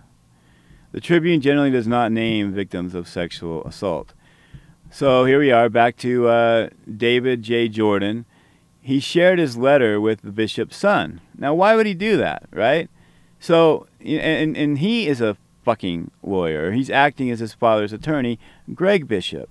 So Jordan, the piece of shit that he is, shares this letter and all the information that he got on McKenna with the bishop's son, Greg Bishop, who is the father's attorney, to use in any settlement efforts.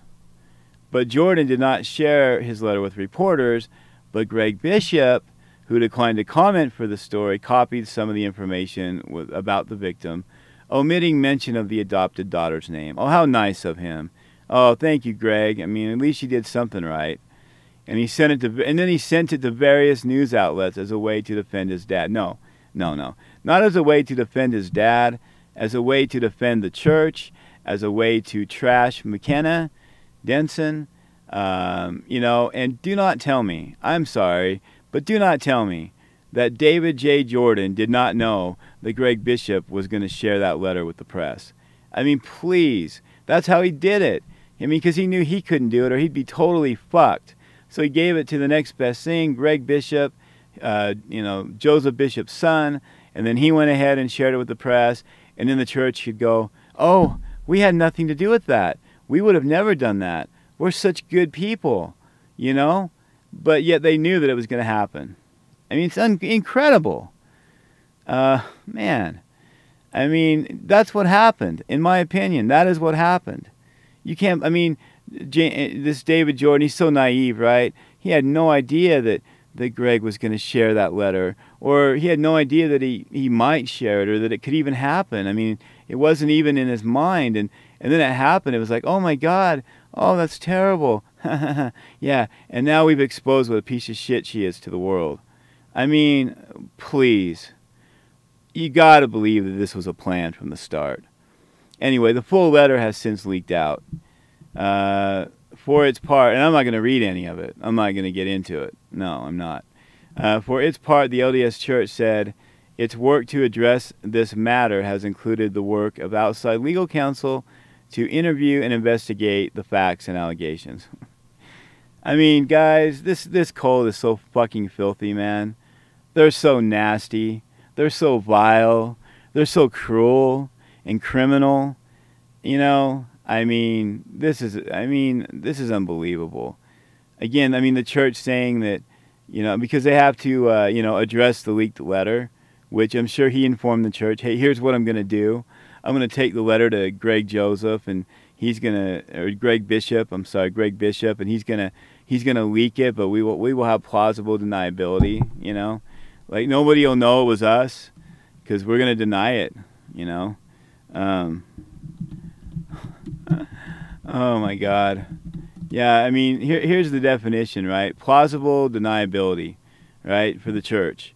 Uh, it's the ability of people, typically senior officials in a formal or informal chain of command, like the first presidency and the 12 apostles and their attorneys, to deny knowledge of or responsibility for any damnable actions committed by others in an organizational hierarchy because of a lack of evidence that can confirm their participation, uh, even if they were, let's see here, even if they were, where is it here?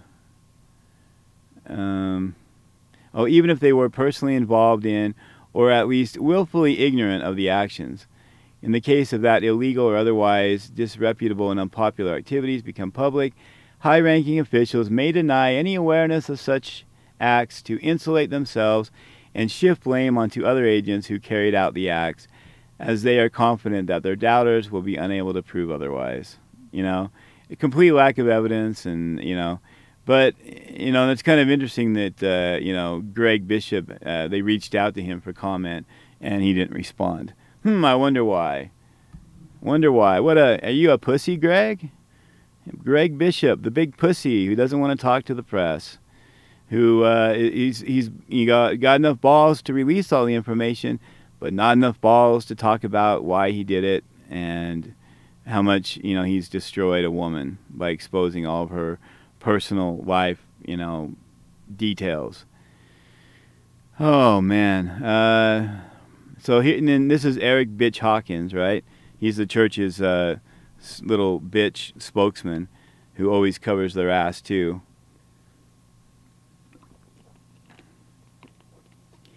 And he says uh, during this process, uh, well, he says this requires access to membership information. Wait a minute, you mean the membership information that is always like so private that you can't talk about it? You know, oh, you can't talk about church courts because that's private. The press can't be there. But in this case, it requires access to membership information. Uh, really? During this process, it is customary and acceptable for outside counsel, so somebody outside the church that works for the church, uh, to correspond with the attorneys representing other parties, including sharing information slash dirt that may support or refute their claims. Now, what did any of that have to do with her claim that he raped her in the MTC? What did her adoption? What did what did her teen pregnancy and then giving her baby up for adoption have to do with Joseph Bishop raping her in the MTC, asking to see her breasts? What does that have to do with a fucking thing? Nothing. Not a thing. Uh, but it's also important to not confuse the legal and ecclesiastical lines, uh, Eric Bitch Hawkins added. Attorneys are doing the legal work, and that has contributed substantially to what we understand about this case. I mean, he doesn't have a, he doesn't even know what the fuck he's saying somebody wrote this for him, and they're like, "Here, read this, bitch," and he's like, "Yes, sir." You know, give him a little salute. You know. Uh, but ecclesiastical decisions about church members remain in the hands of local leaders. Oh, okay. Now we're back to that again. Again, bullshit. Yeah, this case is all about being handled by local leaders. The Salt Lake guys, they don't even know about it. They're like, what? I thought the local guys were taking care. I heard something about it, right? Whose responsibility it is to determine how to minister to, minister to, oh my God, dis- discipline and care for the members in their stewardship. Discipline? Wait a minute. They, they, the, the church's attorney already said that they don't owe any responsibility to the victims to discipline the perpetrator. And I'll get into that a little bit more here, too. I mean, of course, we have Richard G. Scott saying that, you know, the perpetrators are the good guys, you know, that we need to forgive them. And if you don't forgive them, you're fucked. Uh, you know, and that they should live peaceful lives. I mean, we're going to get into all that. I've, I've covered it many times, but it'll just lock down every single thing I've said in this entire show at the end. Um, chilling effect. Uh, revealing an adopted daughter's name in the midst of an investigation that has nothing to do with her should not have happened, said Utah therapist Julie de Azevedo Hanks. I'm guessing she's related to, you know, the Azevedos. So kudos to her for telling the truth. Even if that name had not been mentioned, the list, which has been circulating in Mormon circles, could have a chilling effect on other victims sharing their own stories of abuse, harassment, and assault. Exactly. And that was their main goal to A, destroy her, and B, make other people say, holy shit, if I come forward, th- they're going to do this to me, and I don't want anyone to know about this or that, or, you know, personal things in their life. They don't want to, you know, they don't, they don't want to be drugged through the sewer and the mud that is Mormonism. I mean, that's where the church lives. They live in the sewer, and they want to pull everybody down there with them. You know, if if you try to expose them, like, look, they're in the sewer, then they're going to be like, hey, knock them in, shove them into the sewer with us. Uh, seeing the MTC case unfold in the media and knowing that the church's attorneys can put together a list, I'd say a hit list of, of your past legal mistakes, will make it even less safe for victims to come forward and tell their story, Hank said. The church's initial statement used language served to undermine the victim's credibility, showing that coming forward publicly may put your own reputation and credibility at risk. Yeah, that's true. The, the original statement they made, which I don't have here right now, but they came out basically said, you know, it just discredited her. It made her sound like, you know, you know, if this, if that, you know. So they're trying to let everybody know that there was nothing to see and move on. Um, some Mormons don't speak about abuse they suffered at hands of clergy because it is often viewed as an attack on the church, the therapist said. Many victims hate that they were abused, but dearly love the church and its teachings. And why that is, I have no fucking clue. I mean, again, if you were abused by or raped by a bishop or a stake president or, you know, an elders quorum president or a relief society president, I mean, you should say to yourself, wait a minute, was this person called by Christ? And then when you try to sue the church and they pay for the, the legal team of the perpetrator and do everything they can to crush you and discredit you, I think at some point you should fucking know that this is not the true church of Christ on earth. This is not how they should be behaving. This is not right. This is a cult. This is a fraud, and I'm gonna I'm gonna go after them and take them for everything I can. I mean that that's what should be happening. So why they still love the the church, I have no idea. Uh, other than they've been brainwashed since birth, but at some point you would hope that common sense would would you know and logic would come into play. Currently, there aren't systems and processes in place within Mormonism to support and minister specifically to victims of clergy abuse, Hank said. Well, of course. Because why would there be? They don't care about it. Like everything else, they don't care. You know, they don't care. I mean, they don't care about boys who kill themselves because they were jacking off, or they don't have anything to deal with that. You know, I mean, they send you to counseling to tell you what a piece of shit you are. So again, there's nothing in place to deal with this. Um, so when a bishop rapes you, and I mean, you're going to hear, you know, Richard G. Scott later say, "Go to your bishop, talk to your bishop." You know, it's like, well, wait a minute, he's the one that raped me, motherfucker. What am I supposed to do? You know, go to the stake president. Yeah, who called the bishop? You know, go to the general authorities. Yeah, who claimed that everything that the stake president was called by the inspiration of Christ and and then he called the bishop by inspiration. I mean, who do you go to? You go to law enforcement. That's who you go to. And try to find one that isn't Mormon. I mean, honestly, if I went into a, a police station, I'd be like, I want to talk to somebody about my case, but I need someone who isn't Mormon. Is there anybody here that isn't Mormon? Please raise your hand. Okay, you. I'm going to talk to you. Probably be like one guy. Uh, I'm not. I mean, it's so bad here. I mean, go into the BYU law department and confess, right? Hey, anyone here not Mormon? Oh shit. All right, wrong place. See you later. You know. Uh, let's see here. She said it takes incredible courage to come forward because victims know that they might not be believed and that they might not find an advocate in their bishop, yeah, who might be the perpetrator, or others in the church community. They may remain quiet. And then you have all the people that love the bishop, and so they're going to defend the bishop, and they're going to think you're a liar, and you're just going to get re-victimized and re-victimized and re-victimized. And then you go to court, and the church's lawyers are ripping you apart they're creating, you know, dossiers about your life and all the things that you've done wrong, and they're exposing it to the press through third parties, and you know, I mean, yeah, look out, look out. So of course that's what they want to happen. They want to put the fear of the Mormon God in you. Uh, another reason victims don't come forward is because they have been abused by someone in power. There you go, who is beloved in the community. Yeah, it doesn't even have to be the bishop. It could be you know, John Smith on the corner and everybody loves John and he's a great guy and maybe he's the one that raped you, you know, uh, sexually abused you. So, you, you know, who's going to believe you that John Smith, the guy that everyone loves, would do such a thing? Who's going to believe you that the bishop did that, you know? Oh, please, he's called of Christ. I mean, that's not going to happen. Uh, the victim is in a position of powerlessness against the social capital of a church leader. Exactly. It is time to end such silence, she said, and she hopes it will. We as church members need to do whatever we can to expose perpetrators wherever they are. Obviously, she's still a member, right? to support abuse victims and to prevent future victims. I mean, she said we as church members, so she's still a true believer, folks, despite what she's seeing and all the people she's talking to. Oh my goodness. Uh, so here we go. Uh, this is entitled A Legal Response. Uh, David J. Jordan. Let's see, David, right? I, am trying to forget his name, but, you know, uh, yeah, it's David, right? Yeah, David J. Jordan. There we go. All right. um, I mean, I keep saying it, but I like I don't even want to remember it. But uh, he did extraordinary research on this woman. Wow, he sounds like a fan, right? To make it clear that the church was not going to settle, said Salt Lake uh, City Attorney Greg Skordas.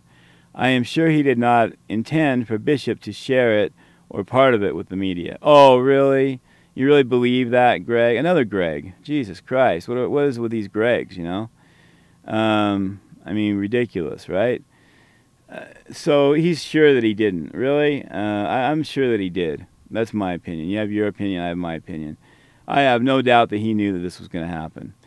But he said none of the parties did anything unethical, really illegal or improper. Oh, so so it's perfectly fine to create a shit list of her life, of her worst moments, and to send it to the press to not what was it seven or nine different outlets.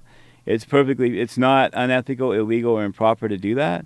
To let everybody know that she's not credible and a piece of garbage. Okay. Wow. I mean, I guess if you're a real low down piece of shit, you should hire the Skordas guy too, Greg Skordas.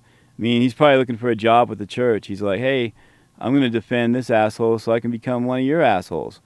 You know, um, it is reasonable for all three parties, the LDS church, the accuser's attorney, and the alleged abuser's lawyer, to share information about the case. Yeah, really? Personal information? Yeah, I doubt it. Why don't we dig up all this shit on uh, on the Sun? Maybe we should do a dossier on that piece of shit and a dossier on David J. Jordan, find out if he has any skeletons in his closet, and then I'll release it and say, well, hey, you know, they said that, uh, you know, there's nothing illegal, unethical, or improper about this. Um, so, anyway, he says there are various ways of defending against these kinds of allegations, said University of Utah law professor Paul Cassell, a longtime advocate for victims' rights and a former federal judge. An attorney for an abuser might go on the offensive and attack the accuser, he said. And, and this is really interesting.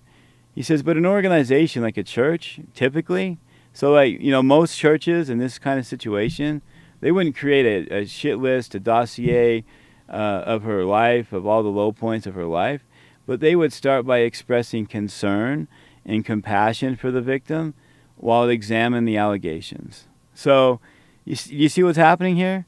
Like, this guy's like, yeah, this is pretty unheard of. I mean, generally, when it's like a church, like, you know, they, they're like, we're so sorry. You know, like I said earlier in the show, they apologize, they express concern, compassion, you know, and, and see what they can do to help her. But the, what does our our church do? The Mormon church? They're like, let's gut her like a fish, ASAP. Let's destroy her life. Let's expose her adopted daughter's name to the world. Let's, uh, you know, let's let's go, man. Let's get her. You know, there isn't even one second of thought by the Big 15 of expressing concern or compassion for the victim. And if they do that through Eric Bitch Hawkins, it's all fake. And it's just PR. And again, the original statement they made was bullshit. Um, Cassell believes Greg Bishop's response, especially his initial statement challenging the Colorado, Colorado women's claims, was done in haste. Yeah, so I mean, is Greg Bishop, I mean, is he an actual lawyer? It says he's acting as his lawyer, but I mean, is he an actual lawyer? I mean, let me look it up here. Greg Bishop, Utah.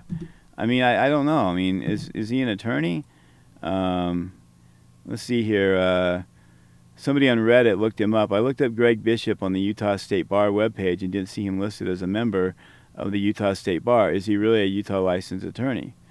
Uh, question for sexual predator son lawyer Greg Bishop. According to the Huffington Post article, the son added that when his father admitted to having a sexual addiction, he was referring to a lifelong battle with controlling his sexual thoughts. Oh, but he never acted upon them. Thank God, right? He, he didn't jerk off. He didn't uh, take women down into the rape room in the basement. He didn't say to McKenna, "Let me see your breasts." He didn't, uh, you know, rape her. Um, wow. So I mean, yeah, I mean, what did what did his dad say on, on page fifty-five on the in the transcript? I found a lot of women. I found I found a lot of women, but a lot of bad thoughts. Masturbation took me a long time to get over that. So again, his, his son Greg is a liar. His dad admitted right there that he he had all these sexual thoughts and he masturbated, so it wasn't just uh, in his mind. Um, yeah, so uh, let's see here. In a 1980 interview with the dean of women at Weber State, the dean explained your father's uh, prevarication. Let's see, prevarication problem.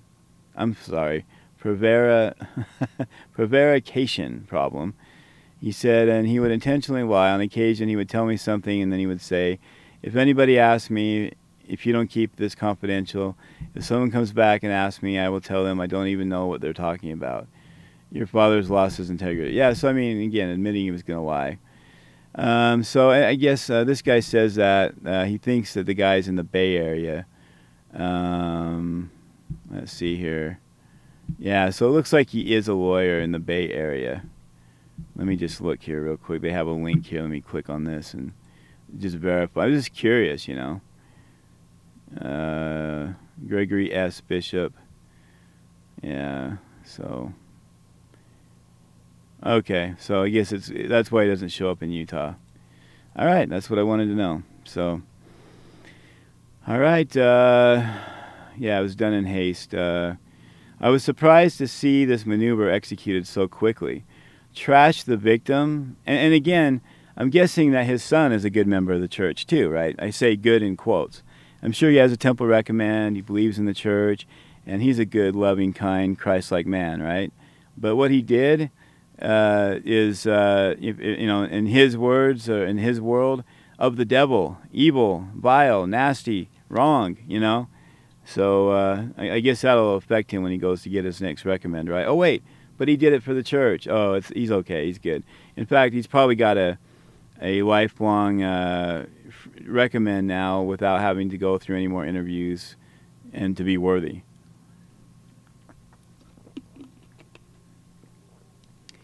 Um, yeah, so he said, uh, trash the victim is the last option an organization would typically employ.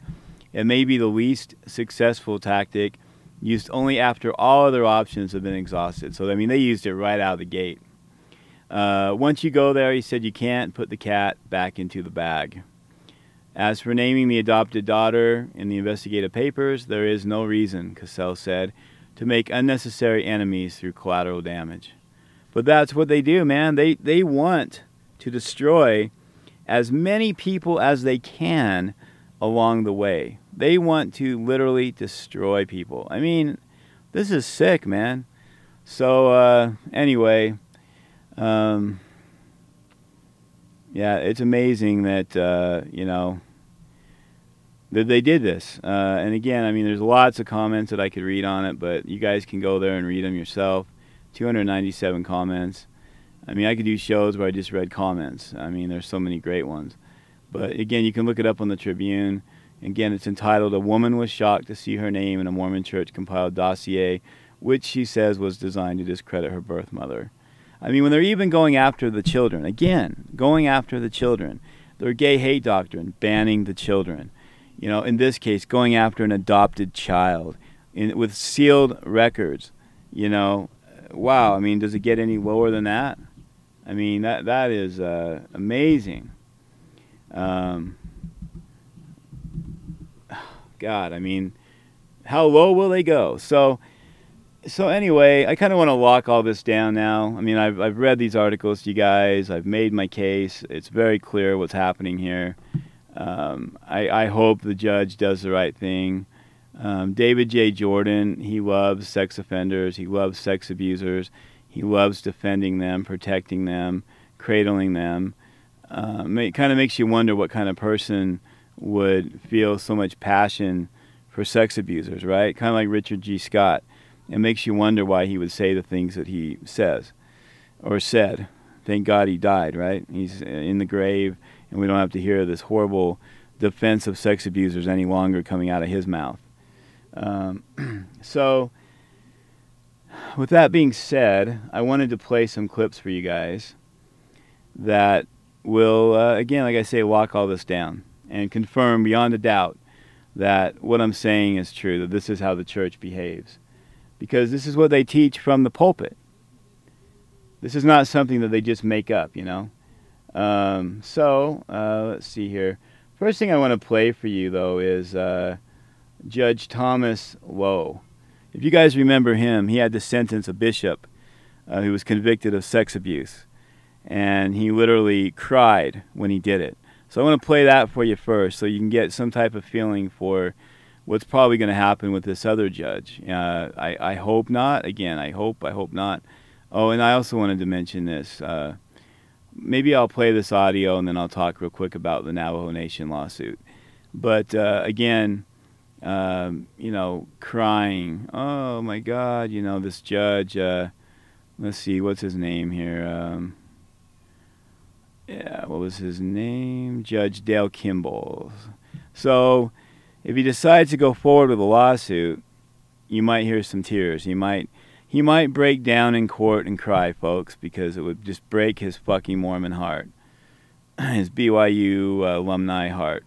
So uh, let's go ahead and listen to uh, this judge Low, and uh, I'm going to start it and I'll turn it up if I need to. But here's uh, Judge Thomas Low crying, having to sentence a bishop, and the things that he says uh, about him. That he's an, ex- I think he says he's an extraordinary man, and I mean it just makes you sick. So you might want to get out the vomit bag or some type of bucket or bowl you can throw up in, because you're probably going to need it.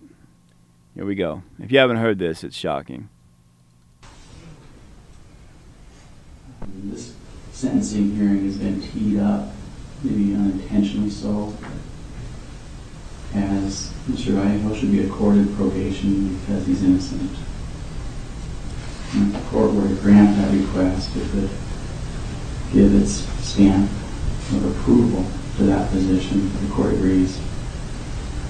I want to be clear that the court agrees with the verdict. He agrees. He's guilty. The jury got it right. Yep, they got it right. But The court has no doubt that Mr. Vallejo is uh, an extraordinarily good man. oh, oh, And the letters written on his behalf were extraordinarily moving. So wait a minute. Um, you have no doubt that he's guilty of sex abuse, but you also have no doubt that he's an extraordinarily good man. I mean, all these people wrote letters. Wow.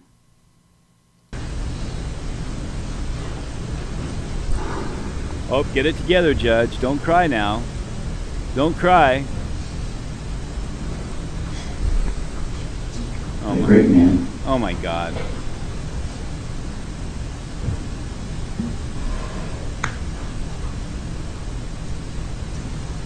I mean, Sometimes do things. I mean, is he like his spouse or something?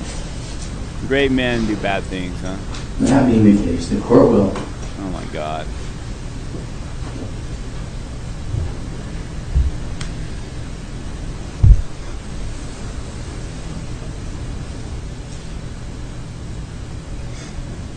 Come on, Judge, get your shit together.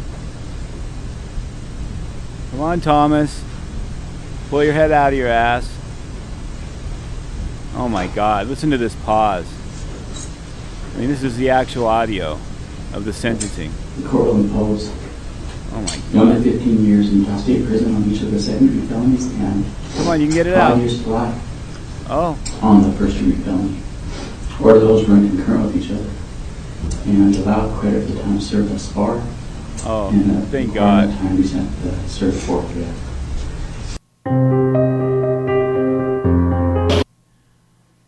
Oh my God.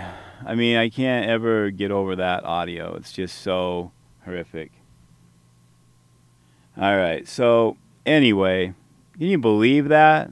Can you believe that? So, let's just hope.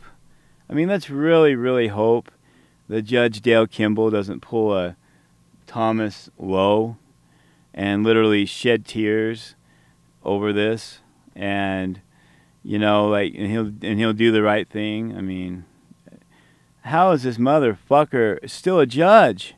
Thomas Low should be removed. I mean he obviously cannot be impartial when it comes to the church. I mean you have a bishop guilty of sex abuse and he's crying about it. His voice is cracking you know? He calls the guy that he says is guilty and the jury got it right an extraordinarily good man who just you know did a bad thing. Wow. Makes you wonder what skeletons are in his closet huh? I mean i'm sorry how can you not wonder? I mean if you're that sympathetic to a fucking sex pervert slash abuser what's wrong with you? Anyway so uh, let me just talk real quick before I play the Richard G. Scott horrific audio. Let me just go back to the uh, article I wanted to mention to you guys. The Navajo Nation judge weighs jurisdiction of sexual abuse lawsuits against the Mormon Church. And who do you think is going to be mentioned in this article? it wouldn't be David J. Jordan, would it? Well, of course it would be. I mean, uh, why not, right? Uh, let me just hang on. Just yeah, here we go. Yeah, the uh, an attorney for the church, um, and of course that there's a link in this article to the you know the dossier article that I read you guys. All right, so uh, this is in Gallup, New Mexico. I mean, the church is fighting out, fighting a lot of uh, court cases right now, aren't they? They're trying to put out a lot of fires, aren't they? It's all coincidence, man it's just Satan, you know, trying to attack the, the the good reputation and image of the one true church of Christ on the planet Earth. You know, I mean, all the others are abominations, but they never speak negatively of other religions ever. You know, even though they do uh, all the time, every single time a missionary teaches the first vision, they're trashing every other religion on the earth, including that person that they're talking to's religion if they have one. Okay, so uh, a Navajo Nation judge is weighing whether sexual abuse lawsuits against the Church of Joseph Smith of Latter day Child Brides should proceed and where the cases should be heard.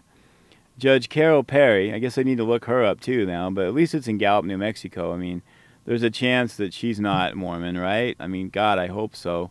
What do you want to bet she she is? Oh my God! I mean, let's. I, now I now got to look her up. Hang on a second. Um, Let's see, when was this uh, article written? Let me see, this was in April 11. Looks like I do have an update on this. Uh, but she heard arguments Monday after lawyers for the Utah based LDS Church filed a motion to dismiss five lawsuits, the Gallup Independent reported Tuesday. Hang on just a moment here. Uh, Carol, ju- see, she's a judge for the uh, Navajo Nation. Let me just look her up here real quick here. Window Rock, Arizona, judge of the Navajo Nation. Yeah, I think we might have a non-Mormon here, folks. Thank God, right? I mean that that's why the church doesn't want to try the case outside of Utah. They don't want to try it at all, but certainly not outside of Utah because what could happen if we get a non-Mormon judge? What's you know has happened in other states with other cases where you know they rule against the church and they're out you know thirty million dollars or whatever it might be. Um, so very interesting. Uh, anyway, um, she said the suits filed in the tribal courts allege Native American children were sexually abused while enrolled in the church's Indian student placement program. The first suit was filed in 2016 on behalf of two adults who said they were abused when they were students in the program. The cases have since bounced between tribal courts and federal court in Utah over questions of jurisdiction. Attorneys for both sides have agreed that the allegations were said to have taken place in areas outside the Navajo Nation in Utah or Arizona. Again, I mean, the church is saying, look, as long as we rape your kids in Utah, it's okay. Uh, because you can't touch us because you're the Navajo Nation. So we relocated your children who were sexually abused and raped, um, but sorry, suckers, nothing you can do about it. You know, they, I mean, as long as they're raped in Utah, it's okay. Um, the, plaintiff, the plaintiff's attorneys, William R. Keeler and Craig Vernon, again, Craig Vernon, he's uh, McKenna's attorney from Idaho, argued that decisions on where to place the children in the program were made by church officials on the Navajo Nation. Hey, there you go. That's a good argument. Particularly at an office in Chinle, Arizona. The attorneys assert that some of the officials acted negligently. So, yeah, I mean, so they're sitting there and, uh, on the Indian reservation deciding where they're going to send these children. Hmm, that sounds pretty serious. Vernon told the judge that some of the victims disclosed the abuse while on the Navajo Nation. And then here we go David J. Jordan, an attorney for the church, argued that Navajo courts lacked subject matter jurisdiction because the alleged wrongful conduct occurred outside the nation. So, you know, it didn't happen in their nation, it happened in the United States nation, so therefore it's okay. Wow. Okay, so now let me just jump to an article right here. Uh, which is great. Um, great news. I again, there's a lot that's happened since I've been away on hiatus. So let me go ahead and uh, read this to you guys. Uh, this is great news. They're not going to toss the case. It looks like so. Let me pull up this article here. Uh, Navajo judge won't toss allegations of abuse in the Mormon program, and it shows a lady. Uh, who is this lady? Uh, Judy Larson who was raped by a Catholic priest in Detroit when she was 10. She lends her support to other victims of abuse during a news conference Tuesday, June 7, 2016. It says a new sexual abuse lawsuit alleges sexual abuse of Navajo children in the Mormon Indian Placement Program. But her sign says victims, come forward, get help, snap. Um, yeah, so uh, let's see here. Yeah, this isn't too long. But it's good news, man. A Navajo Nation judge is refusing to dismiss lawsuits. Oh, take that, David J. Jordan. Shove that right up your ass crack. Uh, alleging Native American children were sexually abused while enrolled in a Mormon church foster program. Judge Carol Perry said in the in the ruling released Thursday, the cases should be heard in Navajo court. I agree, and the church is going to be fucked, and they know it. So I mean, they're going to continue to fight this. The allegations were said to have taken place outside the Navajo Nation in Utah or Arizona, but the judge found tribal courts have jurisdiction because the program was based there. Thank you. Perry also cited a fundamental Navajo belief that children must not be mistreated. Oh, that's wouldn't that be amazing if Mormons had that belief? I mean, that'd be great, right? I mean, Mormon leaders, that'd be wonderful if Mormon leaders believe that children must not be mistreated. That's great. I mean, not only do they mistreat them, they ban them, they expose them when they've been adopted. I mean, they do all kinds of shit to them. The lawsuit says the Church of Jesus Christ of Latter day Saints failed to protect children from sexual abuse after they were placed with host families. Great. Um, thousands of children participated in the now defunct Indian placement program. Last count I saw was like 50 or 60,000. Imagine how many were sexually abused. I don't even want to think about it. Uh, that was meant to give children educational opportunities from the late 40s until around 2000. A church spokesman declined to comment on the decision. Oh, come on, you little pussies. Why, why are you so afraid? Go ahead and comment. You got plenty to say about McKenna and her personal life and her adopted baby and her relationships and every other fucking thing. You can't what you can't talk about this? Leaders have said the church works to prevent abuse. Yeah, but they don't. They actually call men who are pedophiles to be bishops, and they claim that God called them. And what did Henry B. Eyring say? Henry B. Crying Eyring? Oh, and Lyon? Uh, he said that all leaders are called directly by Christ, that God doesn't make mistakes.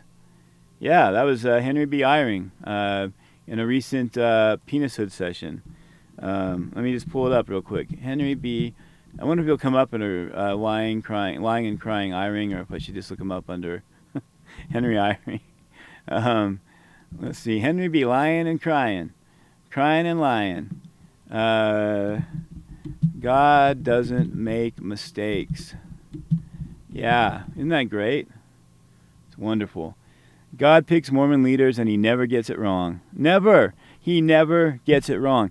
To me, if I was an attorney and I was fighting these cases, I would I would use those words, the recent words of Henry B. Lyon and Crying Eyring.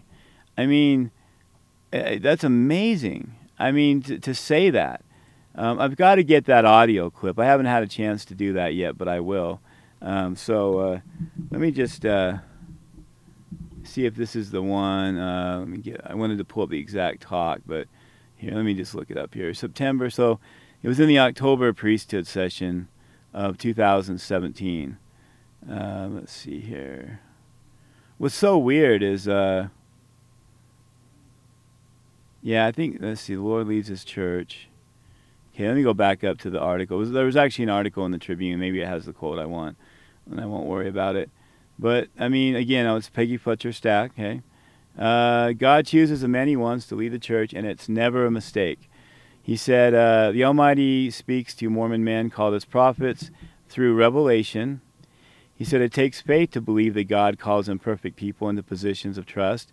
It takes faith to believe that God knows the people he calls perfectly. Uh, he said, I try not to judge servants of the Lord or to speak of their apparent weakness. There we go. Let's go ahead and play this for you. It's just the beginning of the talk, and it's in the first uh, couple paragraphs where, you know, he literally says that he knows the people he calls perfectly, both their capacities and their potential and so, no mistakes. He makes no mistakes in his calls. So, everybody is called directly by revelation of God, and he makes no mistakes, folks. So, even when he calls a pedophile, that is not a mistake. Not a mistake at all. And then uh, I've still got two, two clips I need to play from Richard G. Scott, but we got to get through this first. Okay, here we go.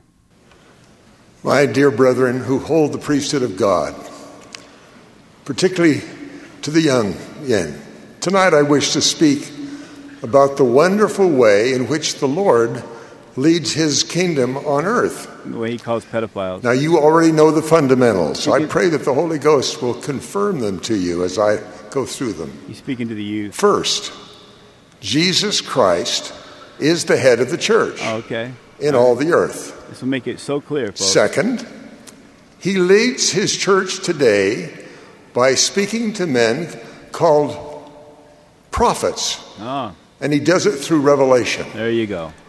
Third, There we go. he gave revelation to his prophets long ago, still does, Uh-huh. and will continue to do so. Good to know. Fourth, he gives confirming revelation to those who serve under the leadership of his prophets. Even pedophile bishops. From those fundamentals, we recognize that the Lord's leadership of the church requires great and steady faith from all who serve him on earth. Blind faith, by the way. For instance, Here we go. it takes faith to believe that the resurrected Lord is watching over the, de- the details, the daily details of his kingdom. Right. It takes faith to believe that he calls imperfect people into stupidity. positions of trust. It takes faith Stupidity. to believe that he knows the people he calls perfectly, both their capacities and their potential, and so makes no mistakes in his calls. Did you hear that? He so because of all this, he knows everybody perfectly. He knows, like this bishop is a pedophile. He knows it, and he's proud of it.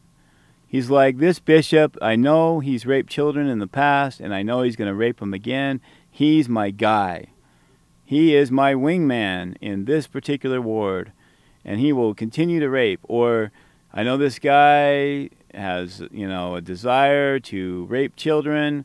I know he looks at child porn, and I'm going to call him to be a bishop. Yes, and then I'm going to have little children meet with him in private behind closed doors, and so he can ask them about their uh, penises, vaginas, you know, their genitals. Tell them not to touch their genitals, um, you know, and he can, uh, you know, condition them, groom them uh, to be his future victims. Yes, that's what I'm going to do. I, that's what I, Jesus Christ, am going to do. I mean, it's ridiculous, man, uh, and it's horrific. Um, you know, and then he goes on to joke, you know, that this may bring a smile or a shake of the head to some people in the audience.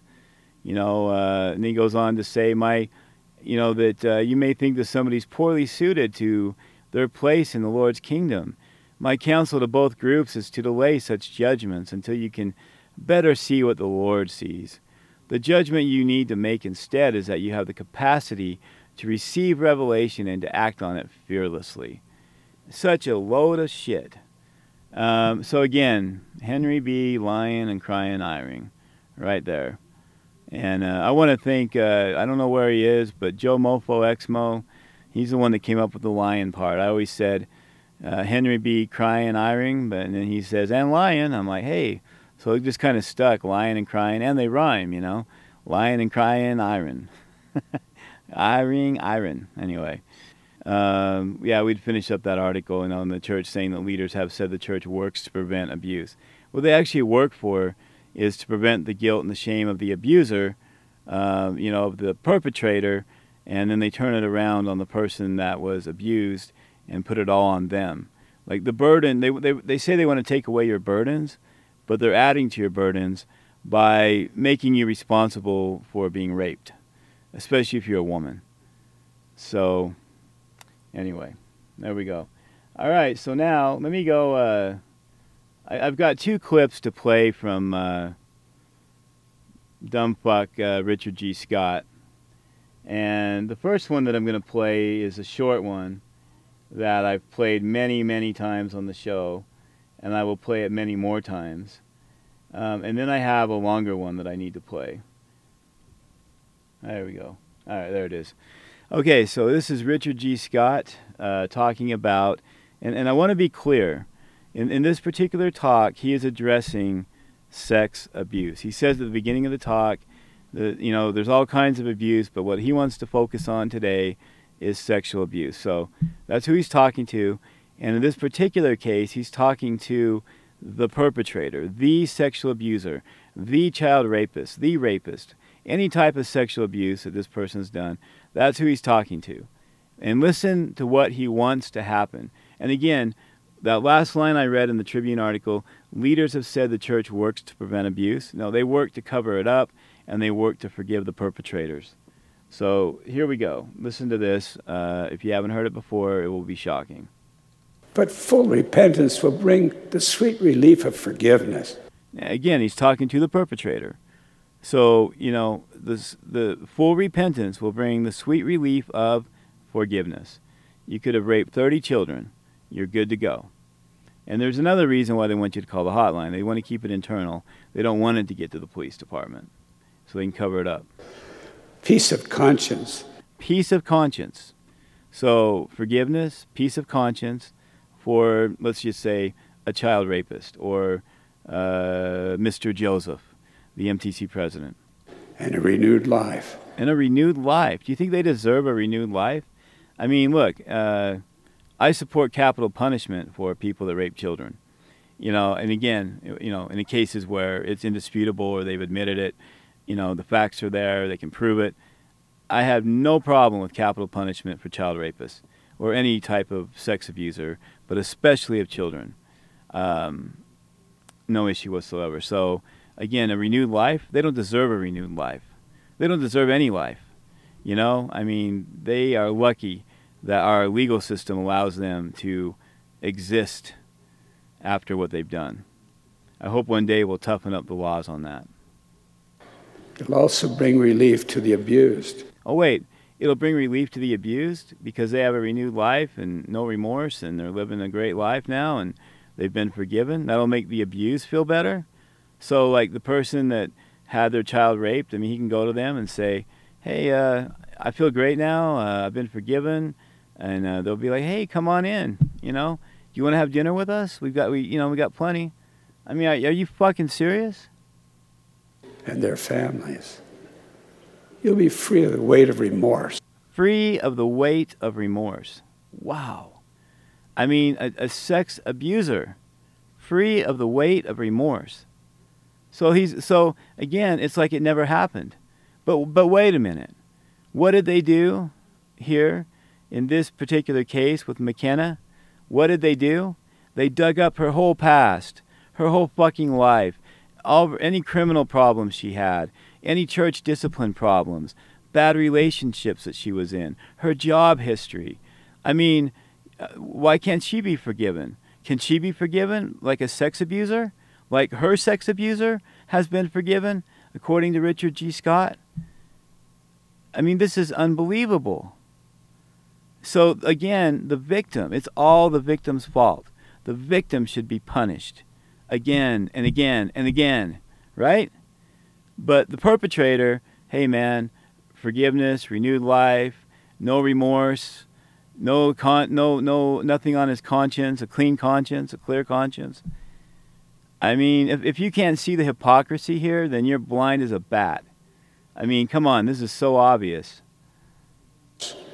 And accusing thoughts of what you've caused in grief and anguish in another's life. So he's admitting that you've caused grief and anguish in another's lives, but he wants you to be free of the weight of remorse.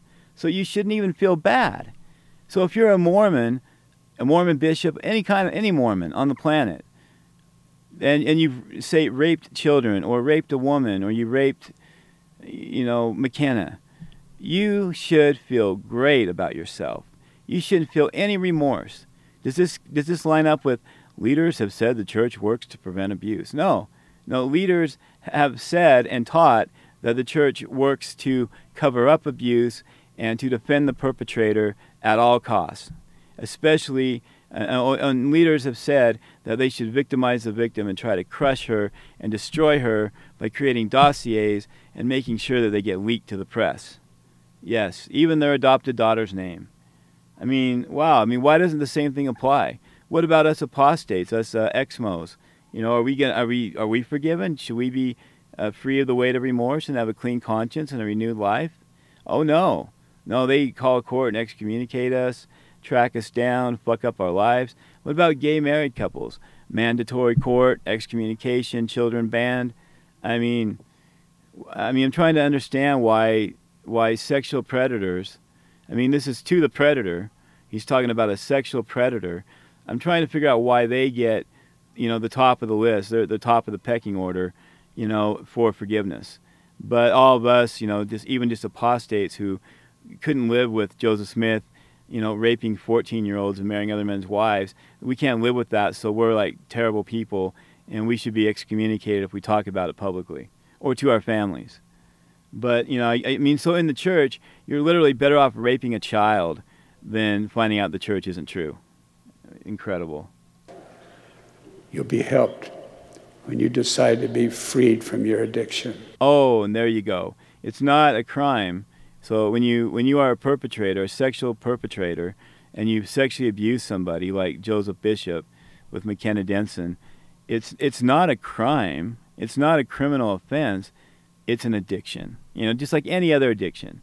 You know, you like to look at Playboy, you, you binge on, uh, you know, TV shows on Netflix. I mean, that's an addiction. Uh, you know, maybe you uh, smoke some weed or you drink. You know, you have all these addictions. Oh, and, and what's another addiction? Raping people. Oh my God. Uh, you know, sexual abuse. Yeah, it's just an addiction, folks. According to the Mormon apostle, Richard G. fucking Scott, you can go out and rape people and it's just a fucking addiction. It's not a crime or a criminal offense. I mean, can you believe this shit? Through repentance and the support of others. And the support of others. Unbelievable. Oh my God. Hang on a second. I gotta take a drink. It's just water. I don't drink alcohol, so. Although I must admit, I could use a swig right now. I think I'll have a uh, cherry vanilla Pepsi when the show's over. It's supposed to like hype you up, but it chills me out. I don't know, maybe it's the vanilla, but it relaxes me. I need to fucking relax when this is done. All right, so uh, all right, now what we're going to do is we're going to uh, go to the talk "To Be Free of Heavy Burdens" by Richard G. Scott. Let me get it lined up here for you, so we can uh, play that. There's a very specific part. I need to play about the last four minutes of this talk for you, and so I'm going to go ahead and uh, play it from there. It's about yeah, about the last four and a half minutes. You really need to hear it because this is where he goes into, you know, the teachings of Christ that uh, the victims, you know, the victims are, you know, that you should, that you're like, if you've been raped, that you should, you should ask the person that raped you for forgiveness, uh, so you can release that burden, and that Christ taught that if you know we've been offended or we, someone has done something to us, and we don't uh, forgive the person that did it, then the sin's on us. So uh, again, you know, if someone rapes you, let's say you're McKenna Denson, you're in the MTC, and let's just say the MTC president takes you down to a rape room and rapes you uh, in the basement. Um, let's just say that you know he did this. Well, according to the church, who you know they say they work to prevent abuse, and oh, we we sympathize with anyone that's been abused, but we will fuck you up in court with our high-powered million-dollar attorneys. Um, so what she's supposed to now do, and that's why they're going after her, because she what she should have done, according to the church, according to Richard G. Scott, who was an apostle, who gave these talks with Monson sitting right behind him. Uh, actually, this one, the, the last one that I gave uh, played was uh, Hinckley. I'm sorry, Monson, and this one would have been Hinckley and Monson, but the prophet, you know, so two different prophets, two different talks. Um, anyway, uh, let me let me let me just. Uh, yeah, I'm not going to verify. Anyway, I'm pretty sure the second one was uh, Monson as the prophet. If not, it was Hinckley, but Monson was there as the first counselor. So either way, Monson was there. Okay. Um, so basically, um, she should have gone to uh, to uh, Joseph, Mister uh, Joseph. Oh my God! I mean, it's hard to even uh, talk about it. Honestly, I mean, I have a really hard time talking about it. Uh, it's just so uh, sickening to me. But anyway, what the church says is that she should have gone to him and said, uh, "Will you forgive me for you raping me?" Like the the the rape victim, the the you know is supposed to go to the perpetrator, to the rapist, and ask for an apology, ask for forgiveness. You're going to hear it you know, and if she doesn't do that, then the crime isn't the rape. The crime is that she didn't forgive the rapist. You know, because that's a burden that she needs to let go. Um, I mean, where is he? Where is he saying that the? And it's all about repentance for the rapist and the perpetrator. I, I mean, I'm missing the part where he says that the rapist should go to the victims and say, "Will you forgive me?" It's the other way around. The victims have to go to the perpetrator and ask for forgiveness. Uh, you got to be joking. I mean, this is like a sick joke. This is the twisted world of Mormonism. You know, I put out a picture the other day with the the clown from It. You know, and he's like down in the drain. You know, like where you, I don't know if you guys have seen it, but he pulls a, you know the kid into the drain. Anyway, I don't want to give too much away if you haven't seen it, but very twisted movie. Uh, but there's a clown, you know, the the evil clown from It, and he's down in the like the sewer, and he's and he's looking out and he has a Book of Mormon. He's like, "Would you like a Book of Mormon?" I mean, if that doesn't sum up Mormonism, I don't know what does, because that's basically what it is. So, anyway, um, let's go ahead and play this for you guys, and it, it is uh, absolutely sickening, and you'll understand what I'm talking about. So I'm going to go ahead and play this. Let me uh, let me just pull it up here real quick. Yeah, I think this is it right here. Yep, to be free of heavy burdens. Wow. Unbelievable. Yeah, get ready, guys. It's uh, pretty sickening. All right, here you go. Richard G. Scott. Um, this talk was given in October 2002. It's going to have to be what, the Sunday afternoon? Yeah, Sunday afternoon session. And then the other talk that he gave, let me take a look here real quick. Yeah, to heal the shattering consequences of abuse. Let's just verify when this was uh, given. It was given in uh, the April 2008 General Conference. And let's verify when this was given. And again, it was in a general session, and it was in the uh, Saturday afternoon session. So there you go. I just like to be 100% accurate, and so there you have it. So the one was given in 2000, October 2002 in the Sunday morning session, was it? And then uh, the other one was given in the Saturday afternoon session. So, so this was not given in the penis hood session where most people didn't hear it. This was given in general conference in a general session for everybody. All the the big 15, the big 14, you know, are sitting there. Monson, Hinckley, Faust, everyone's there. Uh, the other apostles are there. Anybody could have gotten up at any point and said, "This is wrong." this is not correct. They could have corrected it after the fact. Uh, they've done that. They did it to Packer when he said, "Why would Heavenly Father do this to anyone?" Meaning making them gay. So, so again, I mean, there's plenty of chances to have fixed it, and it sits on LDS.org today, just like it did then. No corrections, no apologies, no excuses. It is the real deal. It is doctrine. So, with that being said, here is Richard G. Scott, and it's. Uh, to be free of heavy burdens. Decide to repent now. You may be carrying a heavy burden of feeling injured by another who has seriously injured you. Yeah. Your response to that offense may have distorted your understanding so that you feel justified in waiting for that individual to act forgiveness so that the pain can leave. I mean, would that be unreasonable? Like, you would hope the person that sexually abused you or raped you, um, you know, would come and apologize? I mean, oh, what an asshole you are, huh? What an asshole that you would ever want the person that did that to, you know, ask you for an apology. I mean, somebody did that to me or my wife or my kids, I mean, my answer would be, fuck you. No, I don't accept your apology. But it sure would be nice if, you know, they actually cared enough to apologize, but he's like going, no. Like, if you've done this, don't even worry about apologizing to the victim. It's okay. The Savior dispelled any thought yeah. of that kind of action when he commanded, That kind of action. He that forgiveth not his brother his trespasses standeth condemned before the Lord. Oh. For there remaineth in him the greater sin. Now, if Christ was real and he really said that, then he's a piece of shit too. I mean, really? Uh, you ought to forgive one another, but for he that forgiveth not his brother his trespasses. I mean, was was would Christ be talking about if if a man rapes you and you can't forgive him, you will be condemned before the Lord, and you will remain in the greater sin. I, I, I mean, again, I'm pretty sure they're twisting it. I mean, he did teach forgiveness, but at the same time, I mean, he didn't.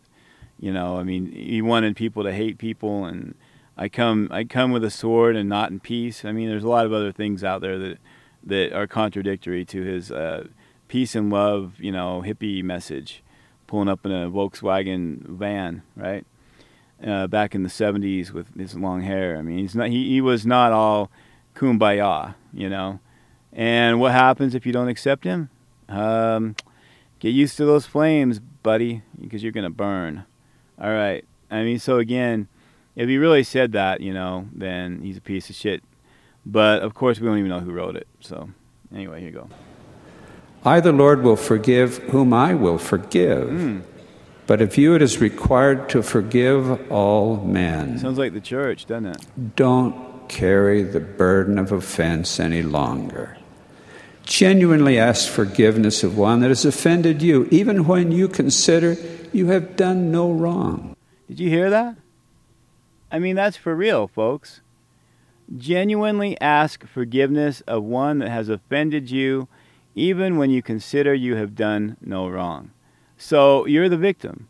Guy comes up to you on the street, he attacks you, he beats you, he rapes you, whatever, uh, and you've done nothing wrong. Of course, Kimballs would say you should have died fighting him off, so you know you really fucked up because you're still alive. Uh, you know that's their little rape doctrine. Um, but you should you should ask him for forgiveness. I mean, should you do it like right after he rapes you? Should you wait for a while to heal physically and psychologically, maybe get some counseling, and then go ask him to forgive you? Or should you just do it right on the spot? You know, say, um, "Oh, please forgive me," and then shake his hand and send him on his way. Uh, you know, I, mean, what kind of sick, twisted shit is this? I mean, I, I can't even relate to it. It's so it's so sick. I can't believe I missed this talk back when I was a member. If I'd heard this, I would have been gone. That effort will assuredly bring you peace Oh yeah. and will likely begin the healing of serious misunderstandings. Misunderstandings. Um, um, and, oh wait, uh, it's not a crime. It's an addiction. Now it's just like a misunderstanding. I mean, he he went from misunderstanding to, uh, you know, an addiction later in 2010 or eight, whenever it was. Anyway, he gave several talks like this, um, but uh, that's amazing. I mean, oh, I'm sorry. There must have been a misunderstanding when I raped you. Oh, I'm sorry. Wait, wait. There must have been a misunderstanding when I let you rape me. I'm sorry. I, it must not have been a rape. We, it, yeah, it was just a misunderstanding. Will you forgive me for letting you rape me? Will you, will you forgive me? I mean, people wonder why I'm so passionate, why I get so fired up on this. How can you not? I mean, if you have like a, a soul in your body, or you have a an ounce of compassion or feeling, or you know, I mean, please understand what this this guy is saying. I mean, this guy's a, an animal. You know, I mean, serious misunderstandings. Wow. Yeah. Oh, I'm sorry. I seriously misunderstood that you raped my child. Even though you admitted it and you went to you went to prison for it, um, it was just a very serious misunderstanding. I mean, this motherfucker is sick. Richard G. Scott, what did this guy do in his life? I want to know, man. Anybody got any dirt on this motherfucker and what he did? I mean, to, to, to give these kind of talks, I mean, there's got to be some serious shit in your past. And everything that he talked about was always sexual.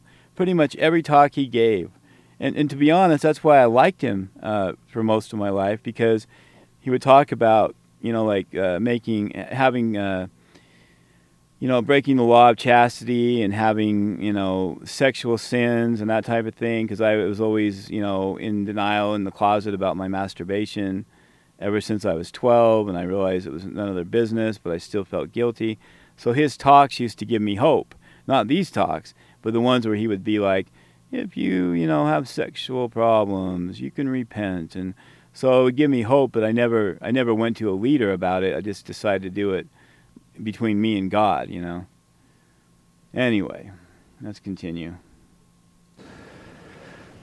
Are you free of serious sin yourself? Oh, the person. Don't suffer needlessly the consequences of others' sins. As a wife, husband, parent, or loved one. So now he's insinuating again that the victim, you know, has uh, sins in their past. You know, uh, it almost it almost sounds like the Mc- McKenna Denson situation, like like you know, don't suffer because of others' sins. Do you have sins? And so let's start looking at the victim now. And and in the very end of this, he'll talk about sexual abuse. I mean that this is again what he's he's always talking about sexual abuse. So uh, that's what you'll hear. You can feel compassion for one who's in the gall of bitter sin, bitterness for sin From of sin, another. You should not take upon yourself the feeling of responsibility for those acts. Oh, thank you. When you've done what is reasonable to help one you love, lay the burden at the feet of the Savior. Oh, not the police. He has invited you to do that. so that you can be free from pointless worry and depression. As you so act, Don't, they, don't you love it? They're literally telling you that you're going to be depressed. I mean, someone abused you, you know, so don't go to the police, don't go to law enforcement. Lay it at the feet of the Savior. Keep it internal in the church. Keep it inside, you know, and, and then, uh, you know, you can, uh, He has invited you to do that so that you can be free from pointless worry and depression. I mean, what did Kimballs teach? If you masturbate, if you pet, if you fornicate, you know, any type of sexual behavior outside of marriage, oral sex in marriage, well, guess what? That will make you depressed, and it's the building blocks of suicide. I mean, Spencer W. Kimballs taught that if you jerk off, you're going to want to kill yourself. If you're gay, you're going to want to kill yourself. I mean, this is a fucking doctrine from a prophet of the Mormon cult. I mean, that's a fact. It's on LDS.org. Look it up.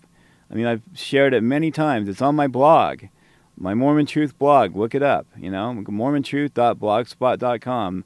Look up uh, Kimballs and Building Blocks of Suicide. It'll come right up. I mean, it's incredible. And then he's saying, lay it at the Savior's feet so you can be free from the pointless worry and depression. Pointless worry, like your kid got raped or you got raped, you have reason to worry.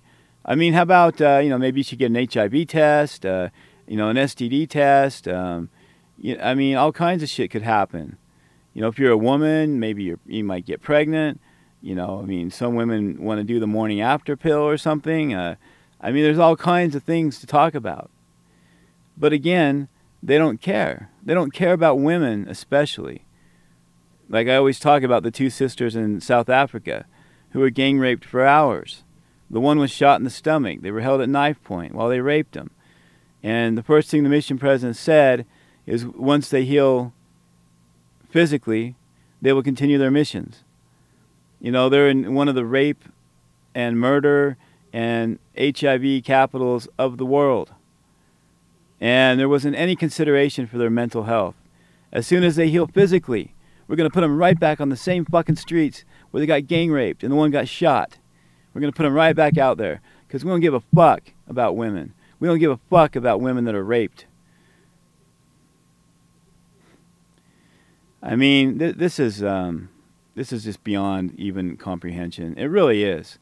And how they've gotten away with this? Oh, with their soft-spoken voices and their I, I mean, I don't get it, man. But that's why I'm going to keep pounding this fucking drum for as long as I can to expose them every chance I get for their horrific nature and for what they're truly all about, what the core of Mormonism is. This is it.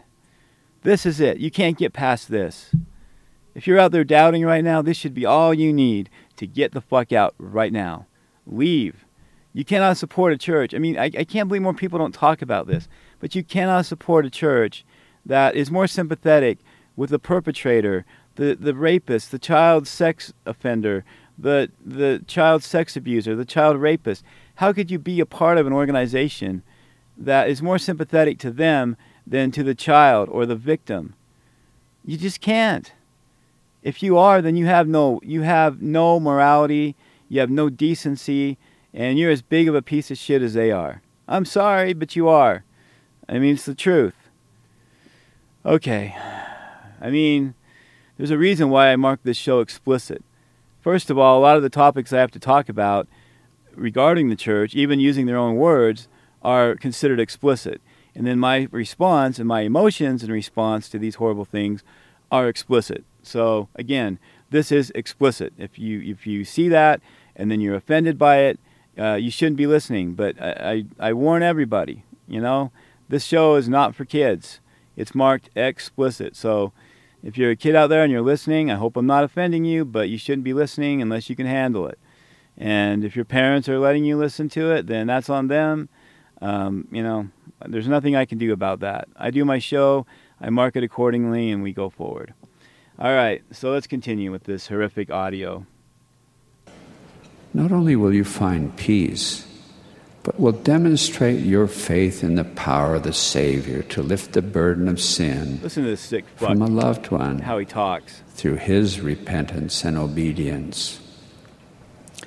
Now, to you who've been scarred by the ugly sin of abuse, mental, physical, or sexual abuse can cause serious enduring consequences. He's a good actor. Unless I mean, his voice is cracking. He's almost acting like he's crying. He doesn't give uh, two fucks about the victim.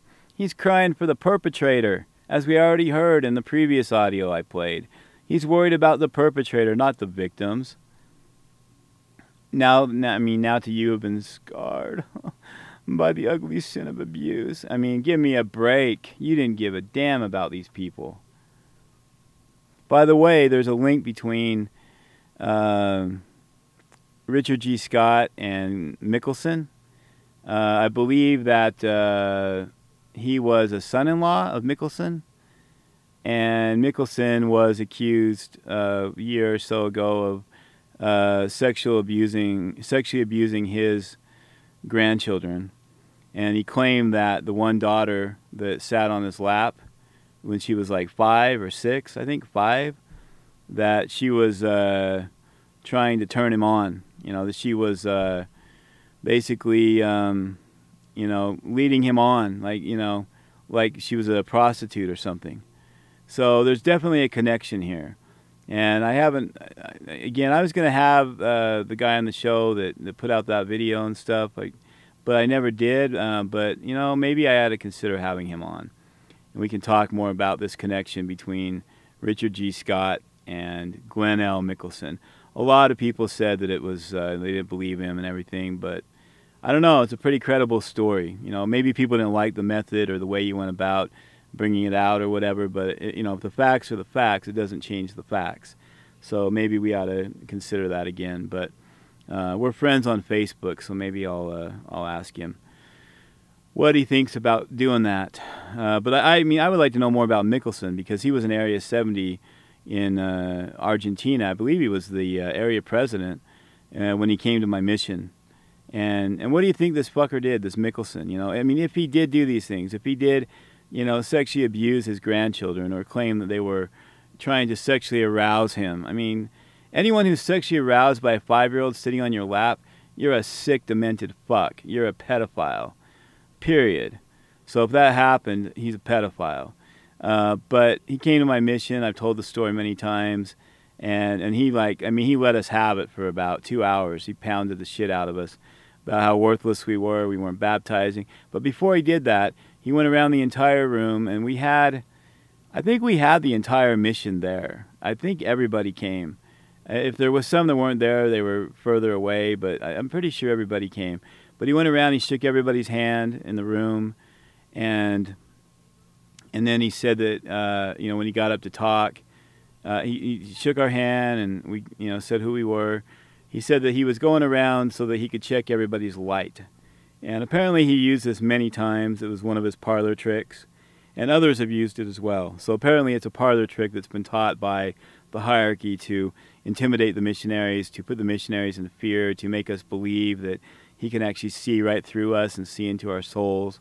You know, he knew who the masturbators were and who they weren't. But he got up and said that he shook everyone's hand, that he could see our light, that some had very bright lights and some had very dim lights, and some hardly had any light at all, if any at all, and that we knew who we were. So again, I mean, they're just throwing it back on us. And I'm sitting there thinking, shit, you know, I masturbated like two weeks ago. I mean, fuck. He knows it. He knows I masturbated, you know? Uh, but they didn't know shit. And it was just done to, to intimidate us and put fear into us. And so it'd be interesting to know more about him. I apparently he knows all about him, so I'd like to. I mean, I'd like to have him come on and just talk about Mickelsen you know, Lynn. Oh yeah, Lynn Mickelsen, and he's now uh, he's uh, retired, retired seventy or emeritus status. Thankfully, thankfully, yes. All right, so let's continue here uh, with this. Uh, but again, um, he's. I mean, what he's talking about here is, uh, you know, that the basically, uh, you know, these enduring consequences cannot be uh, healed except by the Lord. So you can't get over it yourself. And I think he even mentions in here not to go to counseling or too much counseling. You don't need it. All you need is the church. Anyway, I think he does say that here at some point. Healed by the Lord.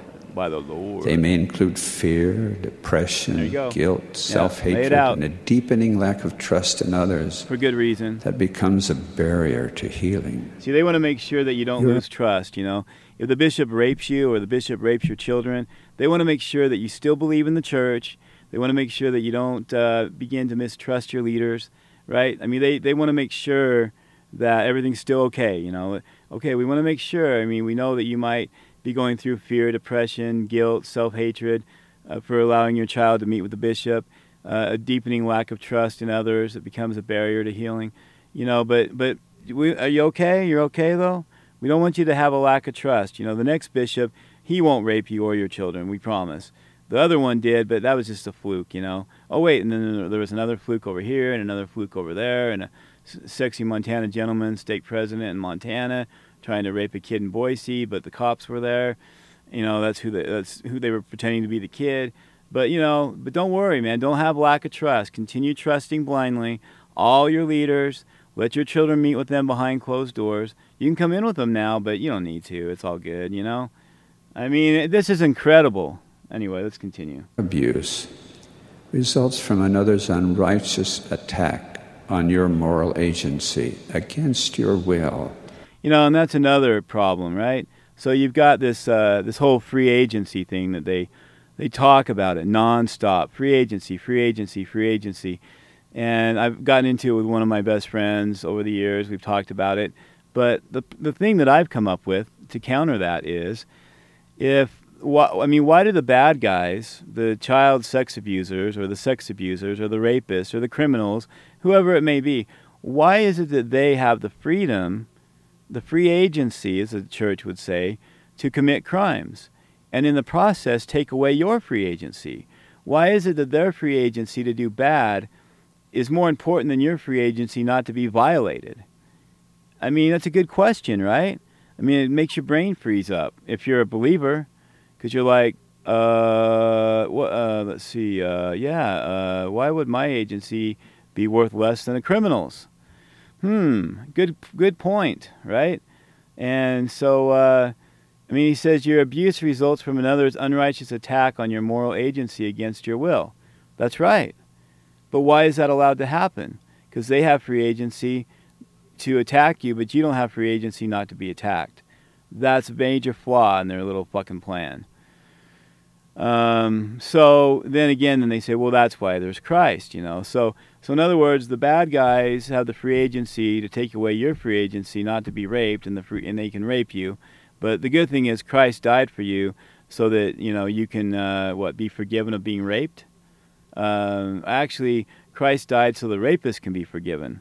But the church is going to teach you that you need the atonement, even if you were raped. That you, like you need to be forgiven. Um, I don't know if that's in this paragraph, but there's another talk where he talks about how if you've been abused, that you need to be forgiven for your sins as well. And it just goes on and on, folks. Here we go. Injustice. The Lord has provided a way for you to overcome the destructive consequences of abuse. How about preventing it in the first place? That relief can begin with a council of parents, Oh, here we go. priesthood leaders, Oh, and yeah. when needed, Even the ones that the help you. of competent professionals. Living in a perfect Yet world. you right? need not experience a lifetime of counseling. Complete healing will come through your faith in Jesus Christ. Did you hear that? You don't need a lifetime of counseling because complete healing will come through your faith in Christ. Oh, I mean, I guess I'll let him finish the sentence. And his power and capacity through his atonement to heal the scars of that which is unjust and undeserved. So my question is, why would Christ knowingly allow you to say be raped or sexually abused, and then say, well, I tell you what, I'm going to go ahead and let that happen, but then I'm going to die for you, and I'm going to atone for, I'm going to go into the garden and bleed from every pore, and then I'm going to hang from a cross, um, so that I can help you heal the scars of that which is just, unjust, and undeserved. How about prevent it to begin with? I mean, wouldn't that be a better plan? Like we're gonna. I mean, wait, that was Satan's plan. Oh, we rejected that. You know, I'm going to send you down to earth and I'm going to make sure that you all come back and that you're happy and protected and safe.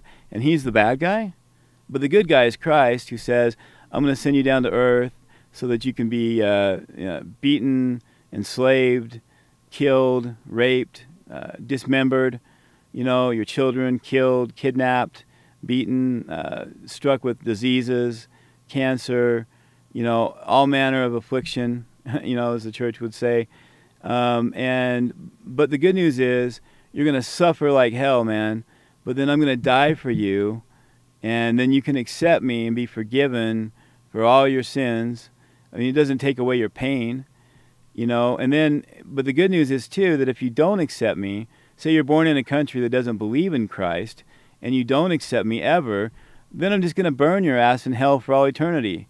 What do you think, guys? We're like, fuck yeah, you know all the hands go up. I mean, and one third are like, gee, fuck no, Jesus. We're not going to do that. We're going to follow Satan.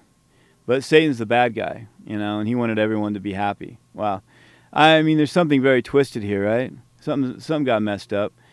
Anyway, I mean, you know, again, uh, it, just, it just seems like, like, why would a person burn your house to the ground and then rebuild it for you? Wouldn't it be better just not to burn it? You know, why would a person destroy your car with a sledgehammer and then buy you a new one. Uh, why? I mean, it's like, well, I got all the power and the money and I can do that, and so I'm going to make sure that you're taken care of. Okay, well, take care of me by not letting it happen in the first place. Like, don't destroy my car with a sledgehammer. Don't burn my house to the ground. And then we won't have to worry about anything else. Oh, that's true. But wait a minute, that makes too much sense, too logical. Sorry, can't go there. I mean, it just it, religion is such a mind fuck it really is. And that's why I don't believe in any of it. So, I mean, I can't, I can't logically, with my common sense, get around any of it. I mean, there's too many uh, illogical things, you know? I mean, it just doesn't make sense. All right, here we go. And, oh, and by the way, God is all powerful, but he's powerless. You know, he's, he's got all the power in the world. He can build planets and, and galaxies and stars and you know, create us, but he can't stop you from being raped or beaten ever. Um, but a human being can. Like if somebody finds out or they sees it, ha- they see it happening, they can call the police. They can intervene themselves. So a human being without the power of God can intervene and protect you and save you from possibly being raped and beaten, but God can't. God just watches and says, "Well, I died for you, so you're good. You're all good." oh, but wait, you didn't accept me. Ah, you're fucked.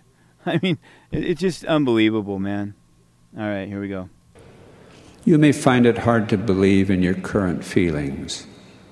I have witnessed how the Savior has healed aggravated cases of abuse that way. Ponder oh, the power that, huh? of the atonement. Pray to understand how it can heal you Seek the aid of your bishop so the Lord can free you of a burden you did not originate. I mean, what is that? Seek the aid of your bishop? I mean, and he may be the one that raped you and gave you the burden, so that the Lord can free you of a burden you did not originate. Again, he's insinuating that you know you you believe that you're at fault. It's your fault that you were raped, for example, or that you let your child be raped. Um, but I mean, how and how is the bishop going to relieve you of that? Uh, I mean, say don't worry about it. Uh, I mean, what, how is the bishop that that raped you going to say, uh, "Hey, don't worry about it"? You know, let's keep this quiet. You know, um, don't tell anybody, okay? If you do, I'll destroy you.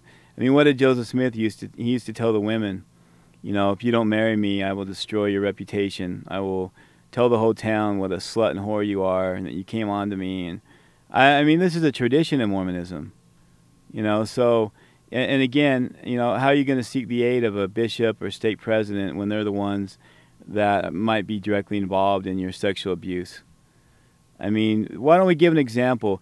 If your bishop is the one that raped you, or your stake president raped you, then you need to um, come see this person, or or you need to go straight to the police. You know, they're never going to tell you that they they pretend like it's a you know utopian world and everything's perfect and you know none of that would ever happen. All right, a little bit left here. In closing, Thank God. if you felt impressions to be free of burdens caused by yourself or others, Mhm. those promptings are an invitation from the Redeemer. Act upon them now. Sick fuck. He loves you. He gave his life that you may be free of needless burden. He loves you, but he lets you be abused. And he didn't prevent it when he could have. He knows the beginning from the end. He knows the whole future. He knows every single bad thing that's ever going to happen to you and doesn't do a fucking thing to prevent it or stop it. But he loves you. He loves you, you know. He gave his life for you, not so that you could not be abused, but so that you could be abused and then forgiven of the abuse and so that you can go and, and ask the person that abused you to forgive you for letting them abuse you. Yeah, a real mind fuck, isn't it? I mean, it's hard to follow, but that's what he's saying. He will help you do it. I know that He has the power to heal you. You know that, huh? Begin now. In the name of Jesus Christ, amen. Oh God! And then everybody puked in a and puked on the floor when he said that. Uh, they should have at least. I mean, everyone's like, "Amen." Oh God, yes, Amen, Amen. So anyway, that's all I got, folks. That's all I can bear right now. That's all I can really handle. But I just really wanted to thoroughly go over this. Uh, it's been a while since I've done a show uh, this thorough about sex abuse in the church, and I think this might be my most thorough show I've ever done on it, with the clips that I played, including the judge and talking about McKenna Denson and her sex abuse, and and then of course closing it out and sealing the show with the talks given by uh, an apostle of the Lord, Richard G. Scott. So. Um, yeah, I think the heavens rejoiced the day he died. I mean, the guy was a despicable piece of human trash. So, with that being said, I'm going to wrap it up. Uh, we got one more show for the week to go, and uh, I have a great show planned for Monday morning for you guys. Make sure you tune in. You're going to love it. We're going to talk about uh, if these guys have ever seen Christ. And it's a really uh, good question, and it's going to be a great show and uh, I will again supply the evidence to support my opinion on it. So anyway, uh, I just want to thank everyone again for uh, tuning in to the show. I really, really appreciate it. Um, you know, there's so much to talk about, so much to discuss, and we're just going to keep at it. You know, we're just going to keep going and make sure that we cover everything that needs to be covered and we'll just you know it's going to take time but we'll just keep going and going and going so uh, anyway i uh, i want to end with a song tonight that i think is really really appropriate and it's basically uh, you know a song talking about the cult you know and how you uh, you know basically you can break free of the cult and this is for everyone who's still on the fence or hanging in there you don't need to, man. You can break free. Now, I understand if you got your whole family at stake and your kids, and I mean, it's a it's a complicated pile of shit to navigate through, and I understand that. But I'm just saying, when the time comes, and if you're able, do it. There are people here for you. Uh, there are, you know, some assholes in the ex-Mormon community, but there are a lot of really good people in the ex-Mormon community. You got to be careful who you trust. Don't give out personal information to people that you don't really know and trust because they can turn on you in a heartbeat. I have found that out over the years. So uh, be cautious, be careful. But, you know, you, you can find friends in the ex Mormon community. And you can always, uh, you know, you can call this show, you can call my show number, the, you know, the one that uh, I give out every night. You can leave up to 10 minute messages, as many as you want you know, the 435 36 XMO 5. You can email me. I'll be here for you. I would never give out your information. Um, you know, you can talk to me. Uh, so, anyway, just, uh, you know, hang in there. But this song's entitled Break Free, and I, I love it. Um, it's by, uh, let's see here. Yeah, Love Shadow. I'm gonna on all the posts. I'm gonna put the the music. Then you know I'm gonna give credit to the artist and put down the name of the song and the artist and everything, so you guys can check it out. But uh, again, know that you can break free. You're not stuck in this church forever. Hopefully, you can get your wife and kids to come with you. If you can't, at some point, you, you know, and you can't take it anymore, you just got to break free. I mean, you got to do what you got to do, but it's it's really hard. I mean, I was very, very lucky, very fortunate. You know, I would use the term blessed, but it's more lucky uh, that my wife came with me, my parents came with me, and that's it, folks. I mean, I lost virtually every friend. I've got you know one that's uh, you know coming around these days, uh, but I've lost basically every friend, every brother, every sister, every niece, every nephew, gone. We haven't spoken in 13 years, and I'm better for it. I don't need that shit in my life, and so it, but it takes a while to to realize that. But I'm not going to lie and say it's easy, and I'm not going to pretend that there aren't days where it's sad and depressing. But I'd rather be living the truth than living a lie. Um, but if I had lost my wife and my parents and everybody, uh, I don't think I could. I don't think I could have done that. So, um, if if that's your case, please reach out. You know, find friends, make friends, so you're not alone. I don't want anyone to be alone. Um, those of us that have immediate family or a spouse that came with us, it's a blessing, and you know we are very lucky. Um, but uh, just know that there are people out there for you, and there are lines that you can call. You know, there's 800 numbers and where people can talk to you. So don't just don't give up. Okay, just don't give up. All right. Uh, with that, I'm going to go ahead and play this and call it a night. And uh, thank you guys for uh, all your support over these years. And we're coming up on three years of the show in November, and it's exciting. So we're back, and thanks again for everything. Stay strong, and remember, you can break free. Take care, everyone.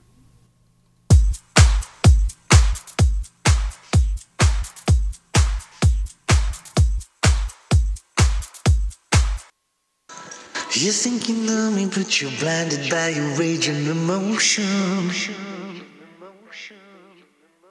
You think you own me after all these years of sweat and devotion. But now I'm gonna break free. Yes, I'm gonna break free of the stranglehold you had on me. I'm gonna break free. I know you think that you've got me in the place that you want me. I know you think that you can take me now for all that I've got. But now I'm gonna break free. Yes, I'm gonna break free of the stranglehold you had on me. I'm gonna break free. Yes, I'm gonna break free. Yes, I'm gonna break free of the stranglehold you had on me. I'm gonna break free. I've had enough of crying. I'm feeling like I'm dying. I'm sick and tired of trying. Cause all you do is bring me down, down, down. I've had enough. Down, down. Just like a phoenix rising, I spread my wings and fly it. I leave the ground behind me, and nothing now can bring me down, down, down. I've had enough. Down, down, down. I've had enough. I've had enough. You treat me like a slave and think that I am there just to serve you. You think I have no right to live my life the way I deserve to. So I'm gonna break free. Yes, I'm gonna break free of the stranglehold you had on me. I'm gonna break free. Listen. I've had enough of crying. I'm feeling like I'm dying. I'm sick and tired of trying. Cause all you do is bring me down, down, down. I've had enough. Down, down, down. I've had enough. I'm like a phoenix rising. I spread my wings and fly. I leave the ground behind me. And nothing now can bring me down, down, down. I've had enough. Down, down.